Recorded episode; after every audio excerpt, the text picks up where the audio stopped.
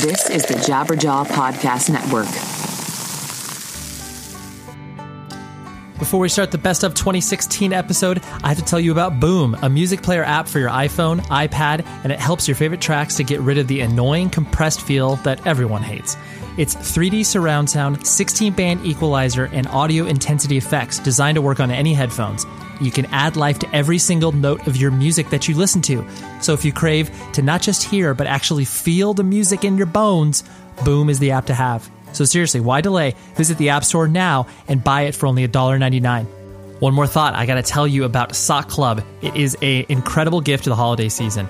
Quality American made socks are sent straight to your loved one's door, featuring different designs and a personal note every month. This is the gift that keeps giving all year long. I have a Sock Club membership. I love it. Cool socks come in the mail, comes in this rad little box, and I'm like, oh man, this is great. Put the socks on, super comfortable, great designs, love it. Seriously, blow people's minds by going to sockclub.com and then you get 15% off using the discount code WORDS at checkout. W O R D S. So please give Sock Club this holiday season, and the person receiving the gift will thank you very much for it. Hello, everyone. I'm Ray Harkins, and I am the host of 100 Words or Less, the podcast. Thank you for joining us on this very, very special year end Best of 2016 podcast. It's one of the most anticipated of the year. I know a lot of people just specifically listen to this show and maybe listen to one other show the entire year, but uh, I appreciate this. It's become a, quite a ritual for myself and my friend Joey Cahill and my friend Jeremy Bolm. Uh, Joey runs the label 6131 Records, who puts out incredible, incredible stuff, which you should check out. And Jeremy is the vocalist for a band called Touche Amore, which we will be talking about in the episode as well. And uh, we're just we're, we're friends. We've been friends for a long time, and it's really fun for us to talk about our favorite records of the year. And a lot of people seem to uh, enjoy that as well. So I'm not going to go on too much, but uh, if you like the show, uh, please go on iTunes, rate, review it, and talk about it. Tell a friend of yours about this. Just spread the word where you can about this thing because, uh, yeah, it just keeps growing and it becomes more and more fun. So uh, you are not going to be getting any new episodes the rest of this year. I'm taking a couple weeks off for the holidays. I'll be back, in, I think, in the first week of January, uh, but uh, I'm, I'm, exhausted, so I need a little break. And um, yeah, you may get some bonus content during that time if I get a little bored, but that's that's that's what's happening. So here is the mammoth episode of the best of 2016, and um, yeah, thank you. I'm not going to talk to you at the end of the show either because uh, if you listen to the end of the show, it's like holy crap, you are a winner. you listen to a two hour thing, and I appreciate that. So, anyways, here you go. And um, yeah, have a happy holiday and happy new year and all the other good stuff. All right. Best of 2016. Go.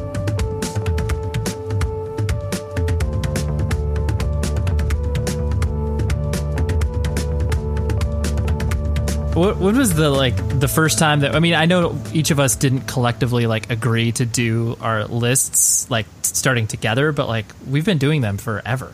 Oh God, yeah, we did it. Long. I mean, it started I think with first world problems, and then but then our pre but like us like because oh. we've all bounced yeah. lists off of each other forever yeah. i just remember yeah. from myspace was like when i really remember started i started doing them yeah, we, we would always post them in our uh, journals on on MySpace. and I think we're totally victims of like the record store dudes being like, "Oh, of course we have to share our opinions with the world." Everyone yeah. cares. Everybody wants to know what I think. us us 17 to 22 year olds really really need to weigh in on the independent music scene every year. Well, not only does the people want it, but the bands want to hear it too.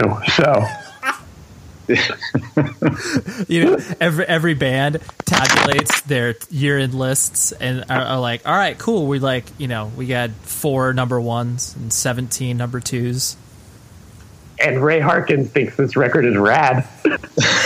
I did think it was adorable, though. I think it was I, uh, two years ago or whenever Pianos put out "Keep You," how they and Jeremy and I had that record in our list. Oh, so did I. I, that's right. I think everybody, and they were like, they, they, they, tweeted something about it, right? Yeah, I just thought that was adorable. Where it's like, oh, I mean, I know that we're we're friends with you guys, but still, yeah. that's just a nice thing, to, nice thing to shout out. right. but I know we always start these discussions off with like a general sort of state of the union, where it's like, all right, so how was music this year for you guys? and do you want to you want to you want to you want to kick it off, Joey, with the uh, your thoughts on how easy this list was to put together? This was the hardest list I've ever had to make in my entire life. Ever? Well, I mean, my hardest. Okay, maybe not the hardest list ever, but probably the hardest top ten I've ever had to do. Um, I don't. I don't want to say there weren't a lot of records I loved this year, but there weren't a lot of records I loved this year. So the, the I would say that the records that I loved this year was kind of hard, just like finding the order for them. I suppose, like if anything, because I when I when I listed all the records I loved, it just happened to be ten, and I was like, oh, well, that works. There we go. Yeah, I had I had about fourteen or fifteen, and the like pretty much look at it like one pretty much one through eight was like okay these are this is my list and then nine and ten literally up until earlier today i was taking things out and switching things and listening to records all morning and yeah yeah something came on something came on uh, in my car uh, one of the bands and i was like oh yeah they put out a record this year that i really like this should be on my list it definitely becomes so much harder. I mean, the only way that I really track records is like basically when I first listen to a record and I, I know that I enjoy it, I toss a song in my best of 2016 playlist, and that's like that serves as my dumping ground. And then usually, you know, I go back there and I'm like, why did I even put that song from that band, that, that record in there? And then I have to like discard a bunch of them, and yeah, I carve my list out from there. But it was definitely there were records where it's like I was like I love this song, but then the, just the record doesn't resonate. Sure. There, yeah. I started similar to you, but I would put the whole record in and just hit shuffle, and kind of like that's kind of how I ended up finding records I that I was like, oh, I like this record, and then by doing that, like songs would come up and be like, no, I really like this song a lot, and it would make me go back and listen to the whole record and kind of either change my opinion uh, one way or the other. Another. That's a good. That's a good idea of just focusing on, obviously the record, but then being able to shift it up or shuffle it in order to rejigger. You're like, oh yeah, that's right. I do need to revisit this whole record as opposed to just this one song that I have on there. Yeah, yeah. I, I feel that. I feel. I just took out my headphones because I saw Joey. You're not wearing headphones, and I was like, maybe that's better. I think it is. I think that was the right move. hey man, whatever, whatever, whatever you're comfortable with, you know. So, someone, this is, my, this is my first real Skype call. I think. I think it was always only ever with like family or loved ones relationship stuff that I've ever Skyped like on tour. So this is like my first not that. That's and it's been several years. So yeah, for those for those uh, who maybe haven't given up yet on this podcast because uh, we haven't started even talking about my lists yet. Uh, it took me like 15 minutes to get to this call because I had to I had to update everything. Uh, well, I, I uh, am not wearing headphones because last year someone complained on Twitter that it sounded scratchy. So truth. Shout out to that guy. Yeah, people uh, people are always really really excited to criticize uh, the free content that they give put in, put in their ears. And it's like, well, it's your choice. Wait, wait, wait your headphones made it sound scratchy. What does that mean? My beard, the microphone was like close to my beard, and so I was talking. And it was just like he was shaving. uh, yeah, yeah. Basically, you were shaving with your microphone the whole time, except you. Yeah. Right. Except, you. By, by just opening my jaw, it was. Yeah. Yeah. That's really funny. The uh, the one thing that I, I noticed that I wanted to bring up was like because not to make this about myself, but it's like this is the first time where it's like you know uh, the job that I have doesn't directly correlate to music. It obviously correlates to a different audio medium, which is podcasting. Um, so it was weird to kind of be like, even though I'm still intimately connected to the industry, as far as just like you know knowing people and knowing friends and stuff like that. It was weird to like not have to be on as on top of the you know music cycle and news. And so it's like there were times where it was like I completely forgot a record had come out, and I was like, two or three weeks later, I was like, oh yeah, that's right, like a random record, but like Oathbreaker, where I was like, I love that band, and I like the record came out, and I was just like, oh shit, that's right, it came out like a month ago. Like it, it's just it's weird how obviously our mental capacity for that changes based on our circumstances. That's the story. My number ten record. I forgot that it came out. Right. It, it, do, you, do, you, guys think it's just a symptom of obviously uh, you know, us getting older and the idea that our not our Memory int- does. not our interests diverge, but like we just have multiple things pulling us in multiple directions. Wait, well, you guys have children, so I can only speak to such a level. So, I mean, the fact that you guys have have that, you know, I'm I'm sure it finds. Although Joey, I've always said, has somehow the ability to uh, to take in every form of media. I've never met anyone who's able to have opinions on video games, podcasts, books, movies, TV shows, blah blah blah. But ever, it's just how, like, how do you find time? How the fuck do you find time to do all of that? The kid goes to bed early. And I don't, I don't go to bed till very late. So It's uh, Joe, Ray. Are you a video game guy? I forget. I I am not to the extent like because I, I have to pare down my video game playing time in regards to like all right I, I focus on these like seven games but I I, I don't Right. I don't feel the need to throw it out there where it's like okay I really love this game or whatever even though I could talk about how sick NBA 2K16 on iPhone is holy shit that game's amazing but still yeah I just I just beat uh, Red Dead Redemption. Shout out to 2010 or 11 or whatever was- the first game. dude I think it's like 2008 Well, they finally like they're finally Xbox made it so you can play 360 games on Xbox One, and the sequel's coming out next year. So I was like, well, I got to play this before the sequel comes out. So I didn't know you could do that. I, I uh, I'm trying to get an Xbox One for Christmas. So you know, so bring it. What's that? Yeah, hopefully Santa's gonna bring it. Um, I like how, I do like how you put that, Jeremy. I'm trying to get an Xbox One. You know, you can buy. You could literally go out right now and buy that if you wanted to. do you know? Do you know, I'm not. I'm not about to spend fucking. I'm hoping that's gonna be like a like my brother and his wife. Like, oh, we're gonna get him the Xbox. You know, something like that. Buying like video game systems is. I feel like there's better things I can do with my money. So it's all. I, I, I don't know if I when the last time I bought one myself. It's always a gift. Yeah, my my brother gave me the Xbox 360 like three years ago with a stack of games that I that I'm like I have to finish these games before I get the Xbox One. So I'm currently playing that Saints Row Oh yeah. five or whatever. Sure. That's, that's silly as hell. But like, other than that's the last one I haven't beat yet. So That's I'm pre- excited. That's pretty good that you're disciplined I'm enough. 50, yeah, I'm 50 percent through as of yesterday. That's rough. yeah. Um, Should we do this list thing or what? let's dive into it. I, I, it's like you're a host, Jeremy. You knew exactly what was on the, the. You took the temperature of the room and you just threw it into it.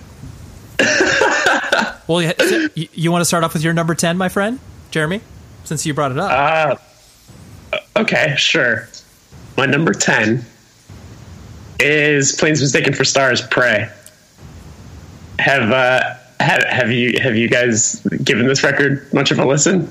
That is a record that I've totally forgot about. I have it and haven't listened to it. It's it's really I listened to the first song that they put out, and I was like, "This is really good." Ordered the record, and then I forgot about it. dude, it's super good. I think it's uh I, I really I really liked the that last one they had put out uh, on was that Abacus? Absolutely. Mercy. That's yeah, Mercy. Yeah. Uh, shout shout out Abacus. Um, but uh, yeah, I, lo- I loved Mercy. That was my favorite record from them when that came out because it was like the first time you could actually hear everything. I love that band, but like I, I felt like I feel like them recording and also live. It almost seems purposeful for them to just sound as just wrong as possible. It just it always sounds like uh, super blown out or, or whatever. But uh, it was cool that they, you know, whatever for this new record, it sounds insanely good. Like the production on it is awesome, and the vocals, just like Mercy, just sound like he's just right in your ear, just being the scariest person on earth. So yeah, I uh, I love the record. I think it's super awesome and it's quick too it's like a quick listen like it's over pretty quickly and like you kind of want to just listen to it again so yeah It's a great, yeah. I, I like Joey. Completely forgot, didn't forget about the record coming out, but it was one of those things where our all, all of our mutual friends Stephanie sent it to me forever ago, and uh, I just listened to it a lot, and then I kind of filed it away, and I was like, "Yep, that record came out this year." But yeah, it was. I, I agree. It's definitely a. I think it surprised a lot of people too because I just think it's like they're like, "Oh yeah, planes like cool," but then the fact that it was so um, just so good. I think took a lot of people by surprise.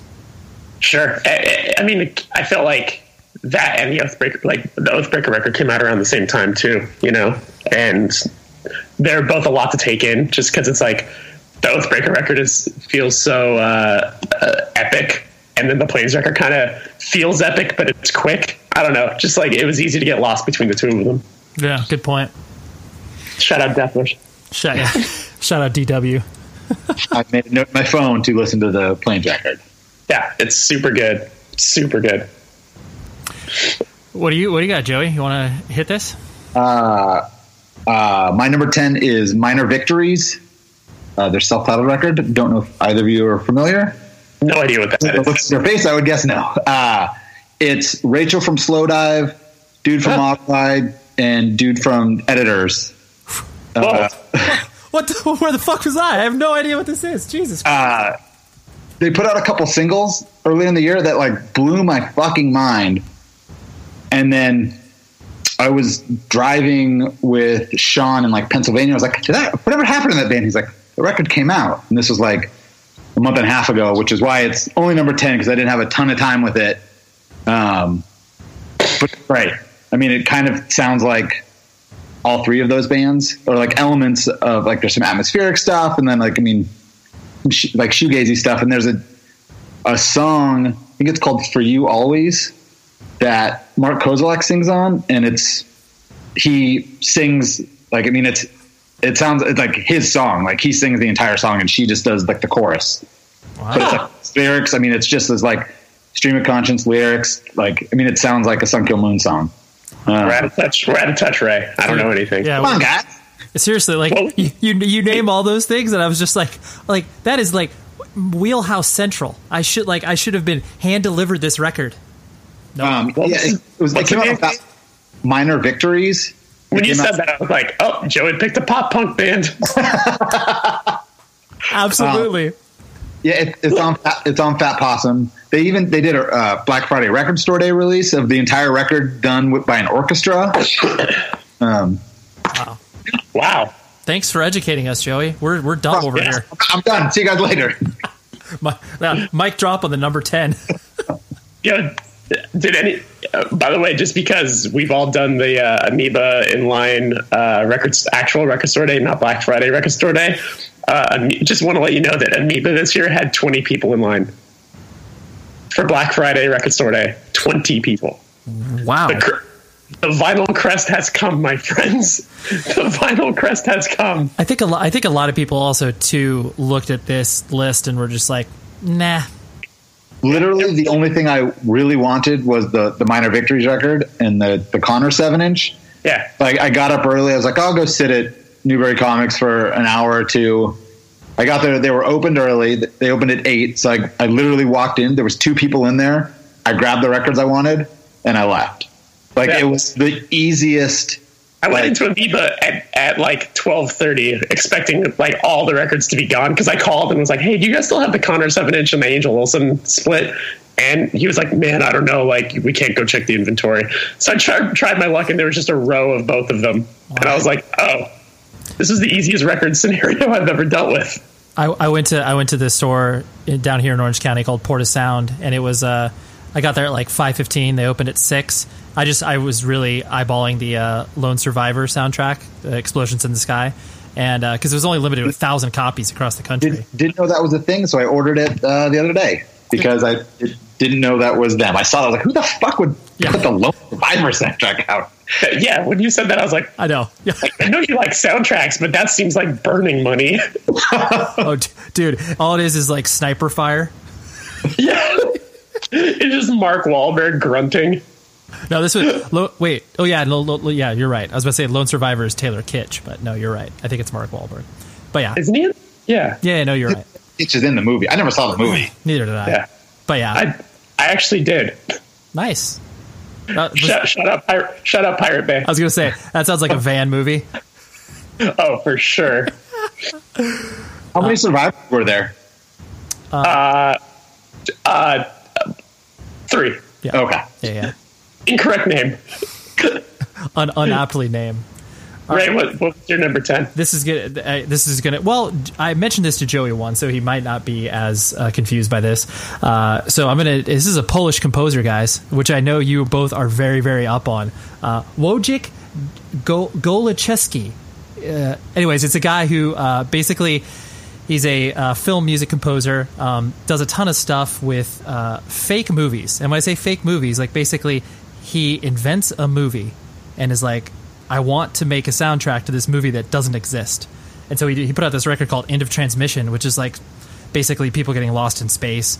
And uh, this record is unbelievable. I mean, basically everybody that likes the whole, you know, survive Stranger Things stuff would just like lap this up with a spoon because that's what I did. And um, but yeah, it's just a dude that just creates stuff. Like he put out stuff on uh, Mondo and Death Waltz, and so I imagine in like two years he's going to be scoring ridiculously huge movies because that seems to be the trajectory for a lot of these people that just start to make fake movie soundtracks, and then all of a sudden people are like, "Hey, they know what they're doing." But um, Yeah. yeah, It Is this? I randomly ordered some record of his off Bandcamp. Is this that record? This well, he did no, he did two this year. one of them was called Reality Check, and that's probably the one that you ordered. No, that one I that one I got from somewhere else. There was someone End of I don't Tran- yeah, End of Transmission is the one. Yeah, I haven't got it yet. yeah. But End of Transmission is a really, really good record. So yeah, for those that are into the whole synth based stuff, they would love it. Cool. I Cool. will. I'll do the. Uh, I'll do number nine, and then we can ricochet back and forth. Um, my number nine record is Nothing. Tired of Tomorrow. I this record came out in February, if I'm not mistaken. Which, and by the way, the re- the record cover is amazing. Were you guys into it? I Yeah. love it. Yeah. They actually painted the roofs. The, yeah, I just that's pretty. Good. It just and like they because they I think they did I think in the in the actual liner pictures they have them you know dressed up in paint suits or whatever and holding their paint sticks and stuff like that. But Yeah, yeah, yeah. it's just the fact that like you know guilty of everything was a really really good record and it's just so funny to watch these dudes who are obviously hardcore kids and still dressed like you know just like double xl t-shirts and just like look like the sloppiest dudes ever get up there and are able to write this you know pretty beautiful-ish music. And uh, i just i just love the juxtapositions of what they are of just like these hard partying dudes that have been in jail just like all of this stuff is just it's so cool and then uh, they, they're able to you know make Yeah. a really really cool record so I, I, I even i like it much better than guilty of every guilty than their previous one Yeah. Same. Uh, I'll have more to say about this later. I won't have more to say about it later, but I really enjoyed it. It was one of those like fringe records that just didn't quite make the cut. yeah i found Yeah. my, i found myself sneaking it in be, just because i i listened to it so much at the beginning of the year because it was it's really it's a really easy listen kind of like jeremy was saying with the planes it's like it's over and you're like oh i can, go, I can go for that again Yep. what about you joey number nine for you Uh, my number nine is a tribe called Quest. We got it from here. Thank you for your service. Dude, that that was that's what I ended. That was going to be my number ten, but then I realized uh, something that I left out. But yeah, that record. I'm glad someone put it on that list. It's so fucking So good, fucking good. and it it's. At a, I feel like at a time when hip hop needs it because commercial rap is the worst fucking thing on earth. The fact that it like debuted at number one, like I don't know, like there's it's it's it's so good, and it's just like I mean, it was been 18 years since their last record. Like I've loved Tribe Called Quest since I first heard him. Q-Tip was on a Beastie Boys song on Ill Communication. Uh, rest, rest in peace, MCA. And so then I checked, like checked out Midnight Marauders, which is like I think a top five hip hop hip hop record for me. So I've kind of Yeah, I've been waiting for this, and it's did not disappoint. I mean, it's it's just so good. Um, I feel like when it comes to hip hop, like any of that, any of the classic stuff is what I would lean towards always. Between like Tribe and De La Soul and Black Sheep and like all that stuff, like I I'll take that over anything that's come out in the last twenty years any day. I don't know if I'd go that far. yeah I would. well, we no, we all, we do know we do know that Jeremy's opinions on hip hop in general are it, it, it's his exact description of that. It, he's Yeah. I think on, on any of your lists, like anytime Joey and I put, you know, we we put Drake on there, it's also always like big eyes. I would never put Drake. I would never put Drake on my top ten. Right? How dare you? How dare you? Are you kidding? I, I mean, Okay. I'll, that's why I like.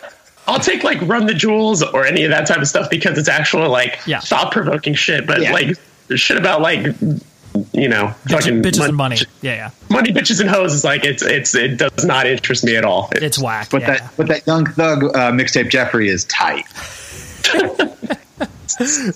I'll take your word for it. Um, but yeah, so I love this record. Um, it's a huge fucking bummer that Phife Dawg passed away. Yeah, But stable. I think he's on like seven or eight songs. the SNL performance was awesome and very That's touching. so good. Yeah, Um, yeah. So I also that's- feel like Busta Rhymes' mic wasn't on when he came out. you can still hear him barking. They probably- Like, his, vo- his voice is so crazy. I just remember he he, uh, he and the other dude came out, and I was just like, normally he would take over the entire thing with that fucking voice, but he was pretty quiet in the mix. His, his verses on the record are so good. Yeah, Dude, yeah, fucking that record's awesome. I uh, I'm excited for it to finally be on vinyl. I was bummed it didn't come out the same day. I think what comes out like January or December 23rd, something like that. something like that. Yeah. Yeah. Um, should I do my number nine? Absolutely. All right, Deftones Gore. So close to being on my list. Listen Yeah. to it once, forgot about it. Oh,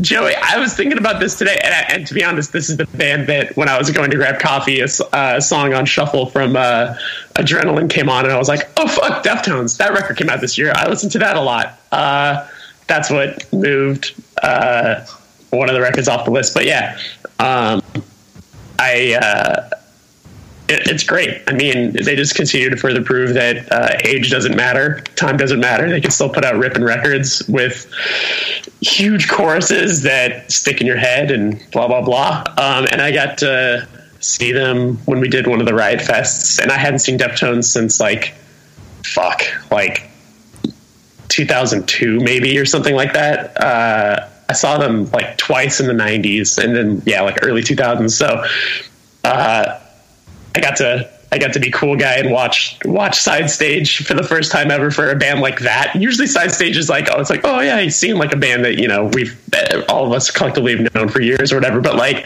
getting to watch Deftones was like a cool fucking feeling. Like, holy shit, this is crazy.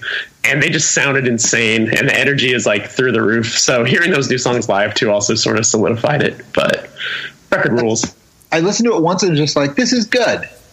And then just never Yeah. back. And I don't, you know, I'm going to, I'm going to make a note. Yeah, it's funny in a way. Have we all kept up on the season of South Park?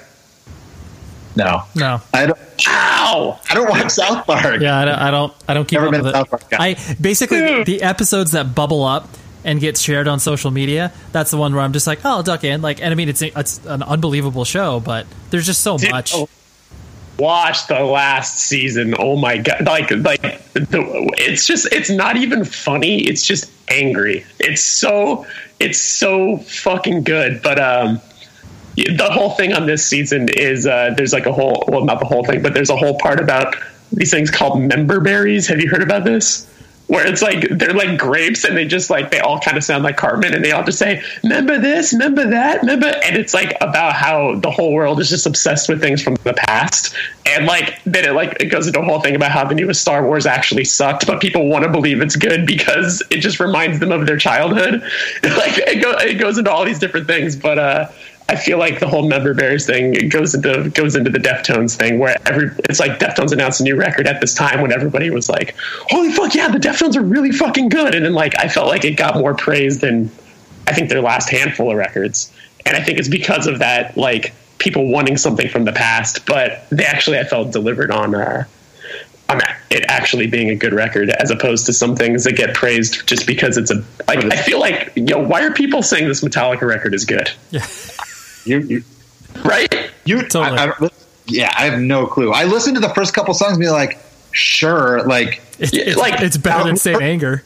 yeah, like, Yeah. Also heard Master of Puppets and Injustice for All and Ride Lightning, and those are way better than this crap. Yeah, like yeah, I feel like people are just giving it a pass because it, it just it's better than Death Magnetic and and Saint Anger. But like, how hard is that to do when you're that good of a band? Like, yo, just fucking just you guys got you guys put out arguably four or five great records. Four, five, eh, if you want to count the Black Album, I do, but some people don't. But like, it, it's all you need. I don't need anything past that. The, uh, They don't. with yeah. with with, uh, with the Deftones, I, I think. I mean, honestly, I'm not going to put too much importance on like Sergio being in the band, but it's like when you have a person like him who's obviously a professional, knows how to write songs, knows how to be on stage. It like because I saw Yeah. them, I saw them play Jimmy Kimmel like 2010 or 2011, and it was like relatively early on when he joined the band, and it's one of those things where you're just like, dude, like not like he is better than what they had previously, but it's just like yeah, I just it, it makes it so much. Uh, it just makes it so much easier to get that much more invested in the band because here's a dude who has you know part of one of the best post-hardcore bands of all time just joining another. You you could argue that Deftones Yeah. are post-hardcore as well. They, I just remember Deftones were one of those. But They used to be like on the Warped Tour circuit. Like they played Warped Tour like Yeah. two years in a row. Like Jeremy, were you at the Palladium Quicksand Deftones show? I was. Me too. I was. Snapcase, That was- Yeah. What? Snap- No. Snapcase opened that, didn't they? Or is that far? Oh. No. I think Uh, it was. there, was, there was a there was a far Deftones Willhaven tour, Right. But then there was it was Quicksand, and I get these two because there was two different tour because I can't I think it was like the next year was when they brought Glassjaw out, and that was Glassjaw's first West Coast tour, Which was and one so of those, sick. One one of those was with a band called Pitchshifter, which was like a nu metal band. But I can't remember if that was the Deftones show or the or sorry the Glassjaw one or the Quicksand. I, I only remember Quicksand, but I also could have yeah, completely got blocked. there late. Yeah, yeah, yeah. uh, but there sorry, there was a moment when they're at Riot Fest where Chino just was going up and just like full force kicking like the stack of cabinets, uh, like the bass cabinets and guitar cabinets, like full force kicking them to where they almost toppled. And you could see that he's doing it just out of pure amusement to see his crew like panic. And everyone in the band was laughing when he was doing it. But like, I- it just made me laugh. I was like, imagine just being that comfortable in your position where you could just like kick all your cabinets and no one is going to get mad at you. Right. Like, Everyone's going to be concerned on how they should respond to that. exactly. It was it was fun to watch. So yeah. That's- uh, Ray. No, Hey, or you, you can Joey? you can sh- you oh, can I'm sorry. Oh yeah, yeah, yeah. slingshot it. Oh, I got to pause this right here so we can talk about some of our cool sponsors, and then you'll be able to hear the rest of this beautiful Best of 2016 episode uninterrupted. So, Berklee College of Music. It is an unbelievable university in Boston that uh, basically everybody who wants to have something connected to music goes to. And guess what? They have started their Berklee online degree program. So, this is perfect for touring musicians. Completing a program at a traditional brick and mortar campus is obviously difficult because you're in a different city each night. So, the online education offers musicians the freedom to study from the road and wherever they're at. Their courses and programs are taught entirely online, so you don't need to get yourself to the campus in Boston. Whether you're a musician, a producer, a songwriter, or an industry professional, they have the right program for you. So they have certificate programs and they're open enrollment so that no admission or application process is necessary.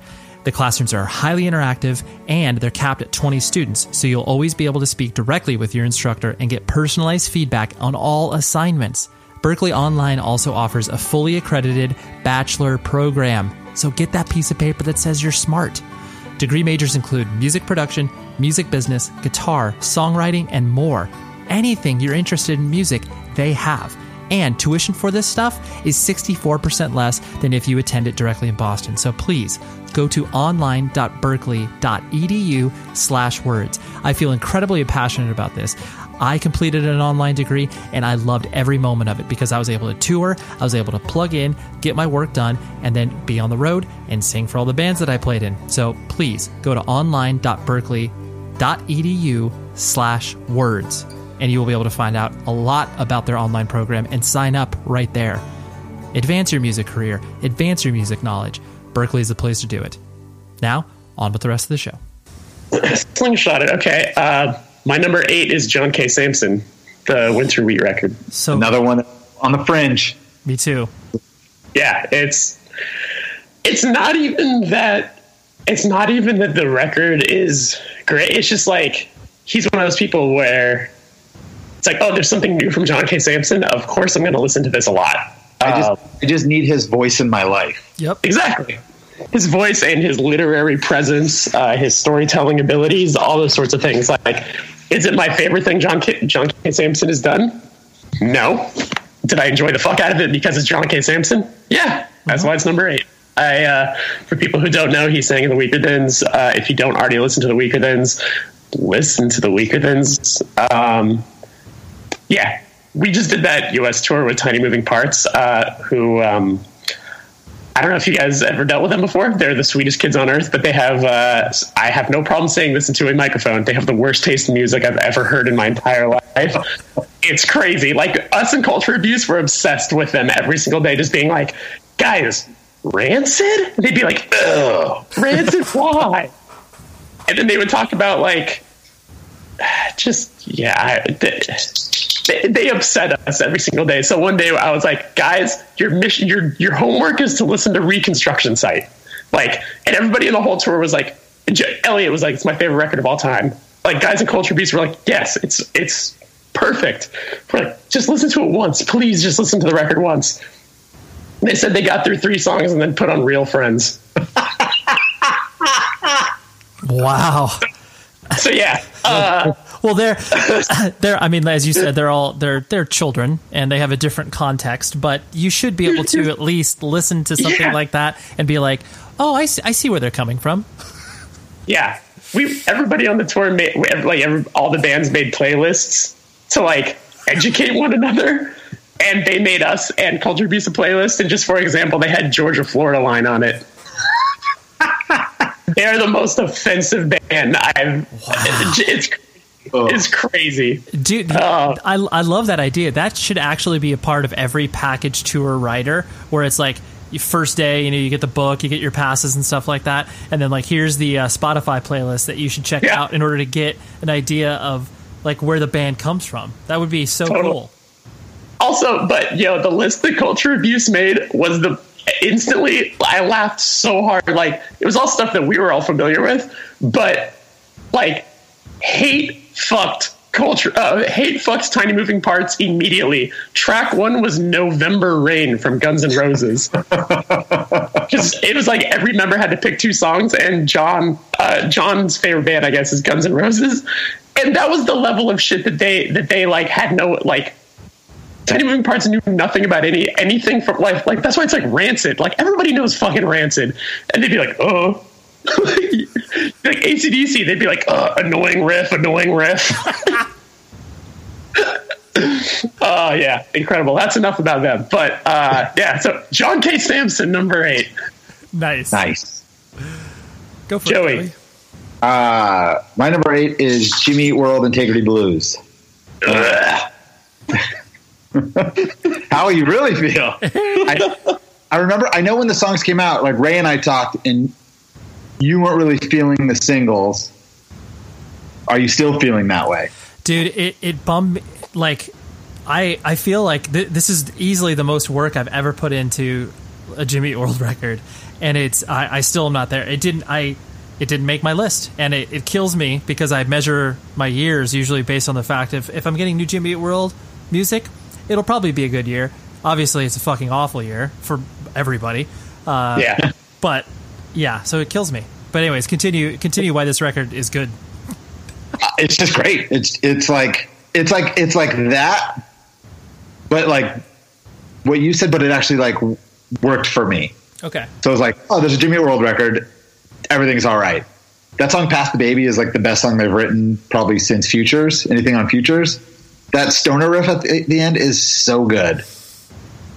We put it on in the van because we were like, everybody's saying this is good. I mean, the artwork is the most offensive thing, so let's like give it a shot. So we put it on. I could like we everyone in the band collectively loves Jimmy World, like, but we all stand we we go as far as uh chase the chase this light or whatever. Yeah. That record's good. Everything after that, I, I haven't really listened to, but we were like, I feel like it was once again the member berry thing. It's like member, member bleed American, member futures, yeah. So we put it on, and and all of us just kept staring at each other like, yo, this is one tempo, like, and it's slow. And all the times you want them to like fucking rock, it just didn't happen. That was where. I don't know. It just, I just, when they when they were when they uh, for me the record loses it when that's like when they do start to riff like there there are so much more I guess lack of a better term like leads in this record that are just sound kind of like I don't know it just it sounds jarring to me and there's not enough there wasn't enough catchiness in order for me to be like okay let's like let's keep locking this in so I don't know it just yeah overall it's I I, I, I, I got to do more work on it I guess no I really enjoyed it I keep going back to it um it's a regional thing. Maybe it's for people in Boston. shots, shots fired. I mean, I it's tough because like clarity to me is the greatest piece of recorded music in the history of recorded music. So, they're always going to be like on a certain level for me. But I think this like the last one, damage. Is that what it was? Was fine. Invented had some cool songs, but this one just sounds like I mean, I think it's a lot of like Jimmy World by the numbers, but it just like it felt like a return to form in a good way that I really enjoy. I have fun with it. Cool. So fuck both of you. I'll put hey, I'll, I'll put more work into it. I, I like. I, I, I, I, like you, Joey. Have Jimmy World lyrics tattooed on me, so I, I feel like I need to get that. Keep going. Yeah. Yeah. And speaking speaking of records that are difficult to get into, which I imagine most people would feel this way, it's the uh, the new Bon Iver record, twenty two comma a million.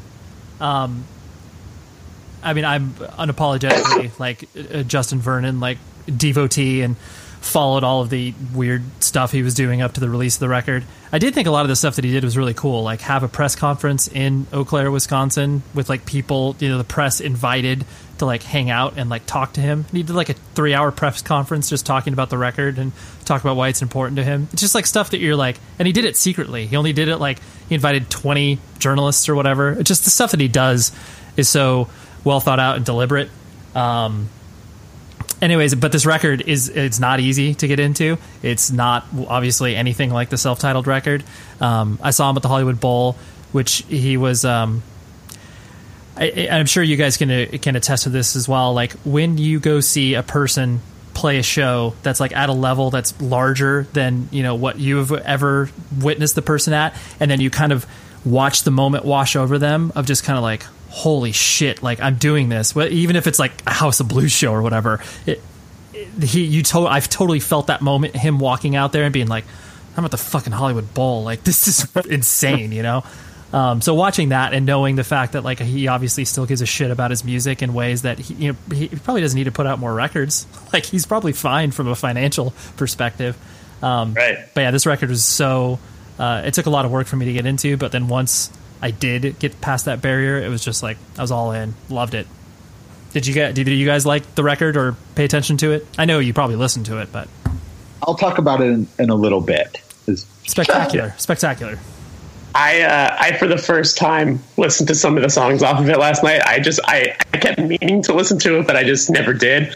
And I think I know the reason why is because I think the day it came out, both or like the week it came out, both Elliot and Nick were talking about it, and they said that he references the Ace Hotel in a song, and it's really corny. Yep. And that to me is deterrent. I'm like, ew, ew you know eh, no it totally and it's funny because like that's one of the only things in the record that like most people point to that are critical of it eh, which is totally understandable because it's like one of those things where it's just like huh like it, it really comes out of nowhere because it's like the other things that he's referenced in the past that might be more like geographically specific or whatever uh it just do, it just doesn't it's not as jarring and this was the first time where it was like that's like no yeah. no one told you that that was kind of weird that you put that in there, but yeah, as long as he doesn't say Soho House, I guess. But Ace like just it's right there. It's right there. Yeah, it is right uh, there. I, will I'll need to listen to it more. I also I've always I'm not a I've never been a big fan. Like I own one of the records, and I think it's just it's hard for me to get into like the auto tune style vocal thing. I don't know. It's just one of those weird things but I don't dislike it. Cool. Um, I will slingshot this back to uh, number seven record. And uh, speaking of mainstream hip hop, the Chance the Rapper record, coloring book, and this I agree with Jeremy in the sense that most mainstream hip hop is is atrocious just based on the fact of what they're singing about, and obviously it holds no relevance to us as human beings because we're not rolling around in our expensive sports cars or whatever. But uh, Says you. I know says says me. but uh, Chance the Rapper doesn't sing about any of that. I mean, basically, this record is like a straight up gospel record. It's like worship. It's like him going to church and talking about how much he's in love with life, and it's so celebratory. And I saw him. I loved his mixtape Acid Rap that came out a couple years ago, and I went to see him. He played at the Observatory, and it was one of those things where watching him and watching the way that the audience engages with him is. I, I could have like put headphones on, sound canceling headphones, and just watched the audience and been like, oh, it's kind of like a punk and hardcore show. People were just like stage diving, like just how people interact with him is, I, I imagine, so much different than you know, obviously like a Kanye or a Drake show or something like that.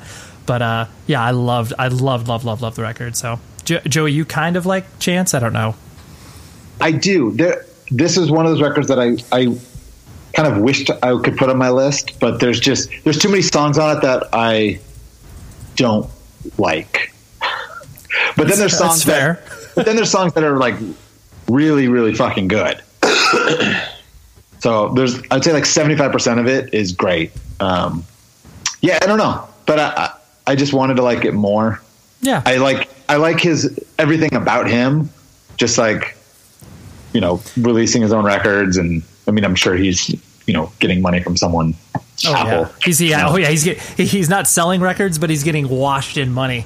It's like yeah, yeah, yeah, I'll but go. like, but uh, I just saw the video of, of him with Meredith Graves when Beyonce says hi, and that was really nice. That was that was that. That's what I know of of Chance the Rapper's career. yeah, but dude, and honestly, that that moment of him is exactly That's kind of sweet. how he is as a person, where it's just like Yeah. you could just tell that he's like, I find it weird that I'm here. Like he took he took Francis and the Lights uh, as his opening act on this past tour, and so it's just like he doesn't need to take this weird indie rock band on tour. was Scott there? Yes, I don't think so, but uh, Um, yeah, Did, did you see his performance on Ellen with Lil Wayne and 2 Chainz? no, It was, That was the thing.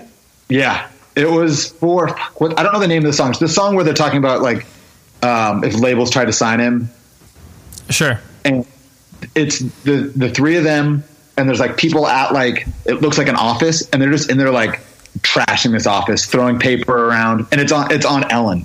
It's so good. Um, Huh. you I'll should watch you should watch. Nice.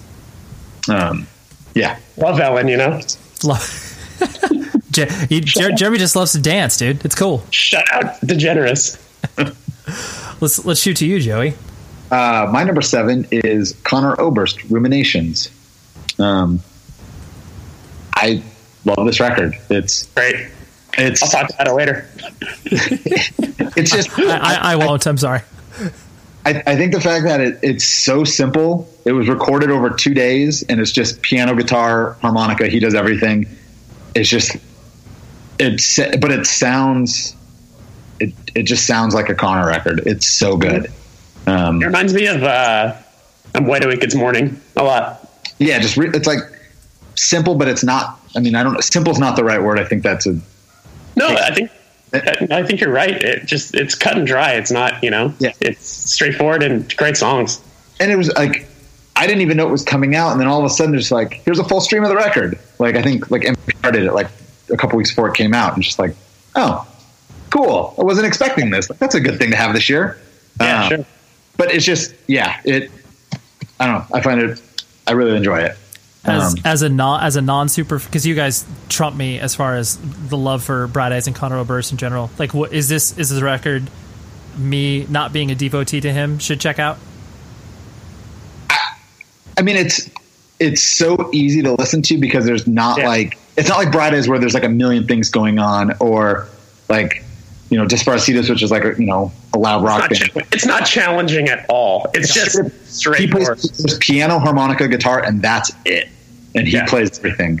Um, so it's if there's if there's a record to listen to that, like it, I think it's like a really a perfect gateway, even though it's you know 20 years into his career, but like a per because it's it's just so easy to listen to. Cool. Yeah. And it's one of those records where like kind of like the Nothing record or Planes, where like I listen to it and it's just it's just it just I don't know if it's a sh- I don't know how long it is, but it's just such an easy listen that it's over and I'm just like, oh yeah, there was that. It's probably like a 28 minute long record. It's super short. I, I- and I know a lot of people complain about lengths of full lengths, but it's like, dude, when you're talking about that, you know, 28 to 35 minute sweet spot, it's like that's great. Like you don't want to, be, mm-hmm. yeah, you don't you don't want to stick around too long. I just I love that that is obviously Get in and get out.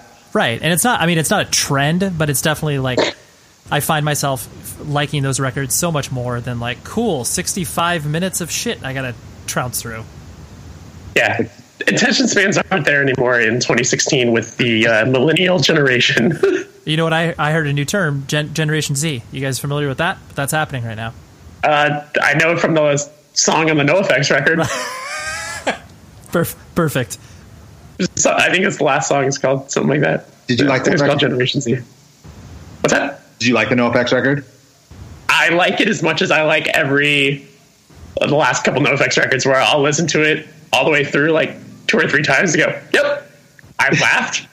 I uh, I nodded my head. It has two or three songs that are really fucking good. That's all I need. I think it's better than Coaster Frisbee, whatever that one was. Are you forgetting about self entitled? I guess I am forgetting about that record. Uh, yeah, it's good. it's good. Yeah. Yeah. Okay. It's not. It's, it's not their book, right? Yeah. The book was pretty good. Um, Have it, have not read it. It's good. So I've heard. uh, where we at? Number seven, Jeremy. The Sun Kil Moon Yes- Jesu record. Oh, I could Not into it. dude it killed, it fu- like it killed me because again i felt like i mean the record that joey mentioned at number 10 i was just like oh this this is hand delivered on a platter for me and maybe if this was Yeah. 2004 ray i would have just like blindly listened to it and loved it but continue Here, here's the here's. Did you? How much of a chance did you give it? Because because I'll be honest, when I first put it on, I said nope. Because I also, admittedly, I'm not a big Jesu fan. Like I I had the first two things when those came out, and they kind of came and went pretty quick for me. But um, the the the mix of loud jarring guitar with him just like talking loudly over it is really jarring and really hard to listen to. I skip those songs and I go to the really mellow songs on the record okay that are pretty. Those ones are what seal the deal for me. I don't know if you got give gave it that much of a chance, but there's like I would say more than half the record is just like really pretty soft music with him doing his thing over it, which feels more Sun Kil Mooney and blah blah blah. But uh, yeah, like the songs that are super loud and like chuggy and abrasive, like I it's too much. I can't I can't get into those. But the ones that aren't like that are so fucking good. Okay, I actually just went, saw him the other night and it was crazy. i know i was Do you know? I was supposed to i was actually going to go to that show but i can't remember why oh yeah i think raymond was sick or something like that but yeah i was uh i was bummed what happened? Oh, you, you probably wouldn't have been bad bummed. Okay. He played for three and a half hours. That dog's reaction was perfect. Um, he played for three and a half hours. He it started with it was at the Regent. I would probably say there was it's a 1200 cap venue. I would say there was about 400 people there Ooh. Was it him solo or was it with Jesu? with Jesu. split set No, yeah, like i mean they- like they, did together right Yeah. Yeah. And a lot of the crowd was thinking it was a Jesu show. Were very mad. Turned into like verbal confrontations on stage with Mark Kozelek, like fighting with the crowd, Ugh. being like, being like, you know who wrote all these fucking songs? He did. Uh, what's his name? Fucking uh, the Godflesh guy. Uh, Just- Justin Broadrick. Yeah. Like some guy, uh, some guy's like, we need more JK, and he's like, he's like, "Do- he's like, he's like, you call him JK because you think that's his fucking cool hip name. I call him Justin because that's his real fucking name, and like, it was wow so abrasive. And by the end of the show, there was mm, about a hundred people. So they what did they did he play like Sun Kil Moon songs for They- three and a half hours? Like what? So they have a new record coming out together, like another Sun Kil Moon Jesu record, and they would probably played four new songs. Uh, one being the song they opened with, which was 33 minutes long. Oh my god. And it was just like, wow, this is testing so many people. Uh, but they did do a Leonard Cohen uh, famous blue raincoat cover, which was very nice considering the, he had just passed. And uh, yeah, it was fuck, man. It was ru- like I was there with Ashley, and and and like when he left the stage, and the, and like those few people wanted an encore. Ashley looked at me like, if if We're not we're not staying. we're we're breaking up, like we have to go. So yeah, it was uh, it was a it was a tough show, but I still really like the record, and uh, I'm glad I watched the show because it, it felt like I was really watching a very challenging piece of art. Yeah, that's Uh, the, Joe, did you listen to the record? Um, I have the record. Yeah, exactly. I Yeah, haven't- I honestly, haven't skip it. skip to like track four and start from there. Cool. I just I, I will. Yeah, I couldn't. I couldn't jump over because I'm like told like I worship at the altar of Justin Broadrick. Like I, I, he does no Yeah. wrong, and so like I was like, oh, two two of my favorite musicians who I've seen multiple times live. How could this go wrong? But I need to. uh Yeah, I appreciate the suggestion, and I will do exactly what you said. Yeah, because uh, man, skip the abrasive stuff just doesn't work in that, and I, I feel. But yeah, have you? Did you guys listen to the song uh, that they put out about Michael Jackson? Oh my god, they they put it up on like the Sun Kil Moon site. I'll send it to you guys after this, but it's called "He's Bad." It's like holy shit, he's just going for it. Like the chorus is "He's bad, he's dead, and I'm glad." just going hard. Shots fired again. Shots fired for sure. Uh, am I am I doing number six? Yes, you are, sir. Angel Du$t, rock the fuck on forever. Shit, shit rules. It's just so good. That was probably my number eleven. Yeah. Okay. That, Yeah. that fell off my that fell off mine too. But yeah, there's there's there's literally nothing not to like about the record.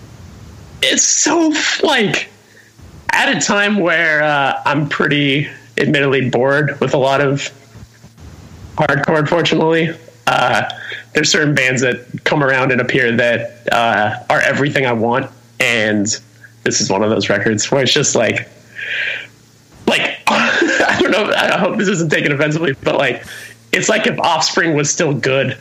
like there's parts like that where you're like, it's got elements of that. It's got elements of uh, Bad Brain still. Like I don't know. It's it's so damn good, and uh, I still haven't seen them live, um, but I'm excited to see them I think uh, you've for seen six times. weeks straight. They're they're great live. I'm sure. Yeah, they're Uh, fun, I'm super fun. That record's very very good. Yeah, so you go. That's my number six. Joey, yours. Um, Bon Iver, 22, a million. Don't have much more to say except when those first two single two songs came out, I was like, nope, Yeah. Hard Cat. I remember. Way- like this sucks. I remember us talking about it, and you're just like, I don't even get it at all. I don't even know what to do. And I'm like, yeah, I don't, I don't, I understand. and so then it, it came out and i was at a record store and they had the 12 inch and the full length like together and i was like ah it's a good price like i'm a sucker for a bargain i need to own everything so No, I- no, so no. I- Whoa, let's, let's. Sorry, full stop. You're not a sucker for a bargain. You're a sucker. A sucker You're a sucker. spending. Just go ahead. You're a sucker.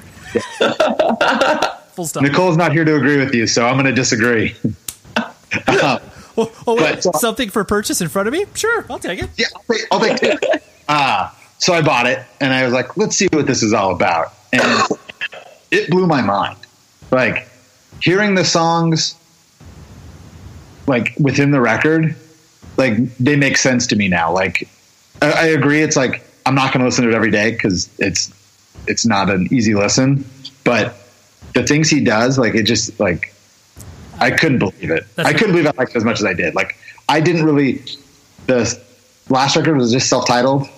Yep. was like that was fine. It was good. Like forever forever like yeah that's good. You know skinny love like let's go get a frappuccino or whatever. Um like but yeah this record yeah this is my favorite record he's done. That's that's a really good point. I love I like when you can look at an artist's work and you can just look at them and be like, I don't even know how that comes out of a person's brain. and that's totally what this record is. Where you're just like, so th- so he sat down and was like, "This is what I'm going to do. I'm going to have 475,000 layers of vocals. I'm going to have maybe an instrument." And I'm just like, "How? Where?" And I'm going to talk about the Ace Hotel. Right. and then no one stopped him there. he didn't have an editing voice in his ear for that one. But yeah, I'm gonna, I'm gonna, I need to get, I'm gonna sit down with it. Maybe I'll do that today while I'm putting things together. Yeah, I'll, I'll listen to that today. yeah. Yeah, it's I it's very good. Uh, yeah. And my number six record uh, on the c- polar opposite side of difficult to get into is the uh, new Moose Blood record, band called, or not the band called, the record's called Blush. Um, I mean, I'm I'm like a total sucker for the band, so like I, I get why people look at them and they're just like, oh, they're cheesy emo indie rock or whatever, and it's like I can't argue against that. But the w- uh, the way that they do it and the way that they are as human beings, I mean, you know, obviously each and every one of us here on this conversation likes bands unreasonably so just because of the humans that make up the band. And uh, moose blood is absolutely part of that category for me. Um, i do think that the record i mean the record is infinitely better than their first one um, it's cool that they're becoming really really popular because they're good human beings and they deserve it um, but yeah, love the Moose Blood record. I know that you guys have just are aware. Well, I, I actually am reflecting on a conversation we had a couple years ago when I put this Moose Blood record on, and then Jeremy was just like, "Oh yeah, I didn't even listen to the band because of the band name." It's like, oh, totally get it, totally get it. Yeah, I mean, the the, the, the pro. Okay, there's like a there's like a handful of bands that, that actually recently we all we all listened to in the van just so we all like We're aware. have a point of reference. Yeah. Like, okay, we're gonna listen to we're gonna hear what this band sounds like. We're gonna hear what this band sounds like, and uh, Moose Blood is is is is in the better of those. I would say. I I, I don't remember specifically what it. I, I think I know what it. I think I know which one it was, but it, it was better than a lot of the other ones that we listened to, yeah, like like State Champs. right. Yeah, that band's terrible, guys. Ha ha ha ha ha ha. yeah, I do. I the moment that that rolled off his tongue, I was like, I see this going over to Joey, and Joey being like, "No, no, I love that record." I saw them at South by Southwest last year, and it was so much fun. Tr- transcend it. I, that's a that's a bold word, but it was yeah. Okay, we didn't even talk about state champs, but uh, Moose Blood, sure, Cool. they're good. Yeah, yeah, middle of the road for you, and I, I, I get it. They- But I agree with Jeremy. They're like of like the crop of bands. Like I'm glad that they're the band that seems, or one of the bands that seems to be gaining some success because they are better at what they do than a lot of that world. yeah, for sure. Um, I'll ping pong, and my number five record is also a, or actually not not a UK based band, but a Scotland band, uh, a band called Departures. The record's called "Death Touches Us from the Moment We Begin to Love," which obviously is a very 2001 "From Autumn to Ashes" song title. wow. I know, yeah, yeah. Uh, but departure, basically, I mean, I'm a sucker for anything melodic and hardcore. So if it sounds like there's any melody and they're screaming over it, like I'm, I'm predisposed to like it. And this record is the epitome of that. Um, I, I just, I like, No Sleep put it out over here digitally. Uh, that re- record label, I think it's Holy Roar Records, put it out over in the UK. Um, they, I mean, they play like 30 shows a year. They're just one of those bands that exists and has, I mean, they would like to be a full time band, but there's no way that they're ever going to be that. Um, Uh, they're doing all of our UK dates on this. We we announced it this week. Uh, that's right, I we just- played, we played with them a couple of years ago, and I and I thought they were awesome. Uh, and then they put out that next record with with Chris. Um, but yeah, super super good at what they do. Yep. Cool band, cool band for sure. Uh, I'm excited. I saw they, they just put out that record, so I, I hit them up. Um, so yeah, they're doing those shows, so I'm stoked to see them live. Nice. That'll be really cool. It's cool too because they're they uh, they're they have a single songwriter, so it's like the guitarist that writes everything, like lyrics. You know, it's basically the Chad Gilbert of Departures. Um, but he hard like he's not a hardcore kid. He's like a total like placebo like Britpop dude. So like you can see the influences that he has on that, but he, like completely unintentionally of just like, oh yeah, that sounds like a riff from this band. He's just like, I've literally never heard American Nightmare, and it's like that's that's I mean that's cool. That's cool that you can live in that world Yeah. and do that. But um, but yeah, the record's really good. I think Nice. I think Joey, you would like. I mean, you, you listen to the the other one, the Teenage Haze, the one that Chris put out, maybe sort of. It just seems, Um, it just seems like a record you'd really like. I, I don't remember if I listened to it, but I will listen to this one. I'm going to add it to my list, my ever growing list This of is- records I missed this year. We all learn from each other here. It's a beautiful thing. Uh, I'm sure my next record will be on both of your list of things to listen to. and it should come as no surprise to anyone who knows me at all that this is uh, my number five record. Then th- reveal, I'm, I'm, I'm waiting. Uh, I'm, What? I'm, I'm waiting with bated breath. what do we got? Panic at the Disco there it is. for Bachelor. I didn't even Joey. This is how far removed I am from them. I had no fucking clue they released a record this year. Same. No idea. And it's a fucking smash hit. Really, like like It's fucking, it's fucking massive. okay, like- Full octane. I mean, they. Uh, I love this band, and they just. We know. every- I know. I'm very unapologetic about how much I love this band. Uh, every record is better and better. I mean, this record just is a straight up pop record at this point. Um, like pop, like pop, as in like like like, like Kiss FM. okay. Like Paula Abdul. Like Paula Abdul. I that, that there's probably some similarities. they could play. They could play in the voice, no problem. Oh yeah, Okay. hundred percent. Okay, I mean, and it's just like the fact that they were so big from that first record and then kind of, you know, the second record like dropped down and just the fact that they've been able to grow and grow and grow. I mean, they're this they just did like amphitheaters with Weezer and this next tour they're doing like headlining and it's arenas. Like it's just crazy to me. Um yeah, and they're very good. And this record and yeah. I just I, I was looking at my list and I laughed. I was like, I like that I have Bon Iver and Panic the Disco next to each other. Yep. Um, those those two probably don't get a lot of a lot of talk in the same same well, that's why that's why I love our lists because even though we all have a similar disposition for our music taste, you combine us all together and you get this like basically it is a cross section of every genre of music possible, and that's why that's why we work so well together, Yeah. guys. I I almost put a country record on my my top ten. Georgia Florida line. I know. Brad, Mar- Margo Price. Brad Paisley. Have you, have you heard that Margo Price record? Mm-mm. Very good. It's on Third Man. It's very good. It's kind of like Lucero.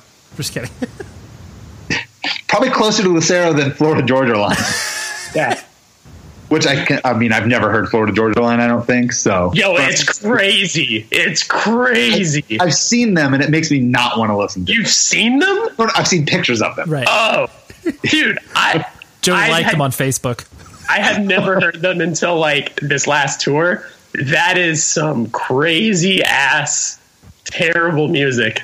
It's like Taylor Swift with dudes and like then dubstep and rapping, and it's so But it's bad. country. It's but it's. I mean, you could throw hard quotes around the word country. They wear hats. it panders to. It's like the pandering thing where it's all about like my pickup truck and the blah blah blah. They're for sure. They're totally. The, the only reason I know about them is because at the barbershop I go to, they have CMT playing there constantly, and I saw a Florida Georgia Line video, and I was just like, "Holy shit!" And then right after, it's a Cassadee Pope video, and I'm just like, "What fucking world am I living in? This is so weird." Yeah, number one. We're in Trump's America, my friends. We're in Trump's America. They should. Yeah, they, they should. They should actually play the inauguration. That's a good point. No, only Vince Neil is. He Oh to- yeah, he was- convicted of murder. Apro- Well. apropos. Apropos. Conversation for another day. yeah. Yeah, that could be a whole other can of can of can of beans. All right. Could be a Uh, whole another two-hour podcast. yeah. Uh, my I'm doing my number five, right? Correct. yeah. Number five, nothing. Tired of tomorrow. Uh, sounds like fucking yeah. Like I'm with I'm with I'm with Ray on this. Like where Guilty of Everything was really super good and I enjoyed it, but it it you know it didn't. I don't go back to it a lot, but this record to me sounds like they purposely went more accessible and it sounds like fucking the best parts of Smashing Pumpkins meets like you know whatever shoegaze thing you want to reference, but uh, I think the more elements of Smashing Pumpkins made it a much more listenable record, and uh, it's got super catchy parts and blah blah blah. And yeah, it's funny that like yeah, dudes that you would normally look at and be like, oh, those are some sketchy ass dudes. Uh, write this really pretty pop shit and blah blah blah. So band's awesome. It's cool to see them doing what they're doing. Uh, they're interesting and um, yeah. I, lo- I, I, love, uh, I love it too. Like enjoy. the added benefit of them being on Relapse Records, where it's just like you Totally. could, you could not continue to throw more curveballs at it. Where it's just like, here's Relapse releasing it, uh, you know, saving the record from obscurity after the whole you know collect thing. Or Yeah. not collect. Sorry. after Yeah, that, cool. was it? Oh, yeah, that's right. It was called collect. Yeah, yeah. yeah, yeah, yeah. after that thing all fell apart, it's just like it- it's just rad that relapse can obviously be They'll put- save the day. yeah, and be put in a different stature where it's just like, oh yeah, we can we can really release records that are you know quote unquote mainstream successful, even though you know it's not hitting Billboard charts, but still. Well, hey, we all know what the number one selling Metal Blade record of all time is, right? Goo Goo And- Dolls. Goo Goo Doll. Yeah, truthfully, Truth. so sick. Yeah, yeah, Buff- Buffalo's finest man. Yeah, so Them, sick. them and Scott Vogel hanging around together. That's what I love to like. They legitimately came up in the same scene, and I love it. It's That's insane. cool. That's insane. Um, should I do number four? Yeah, Absolutely. Angel Olsen, my woman. Nice. Uh, and, and make anyone else li- uh, you- is anyone else? Nope. Joey, did you listen to this record? I've listened to it. I really like it. It's really good. Uh, I just haven't listened to it. It's. uh I felt like the last one was great because there was like a lot of you know different elements to it, but the last half of the record didn't stand out to me as much, and I kind of just like would always end up turning it off after like side A.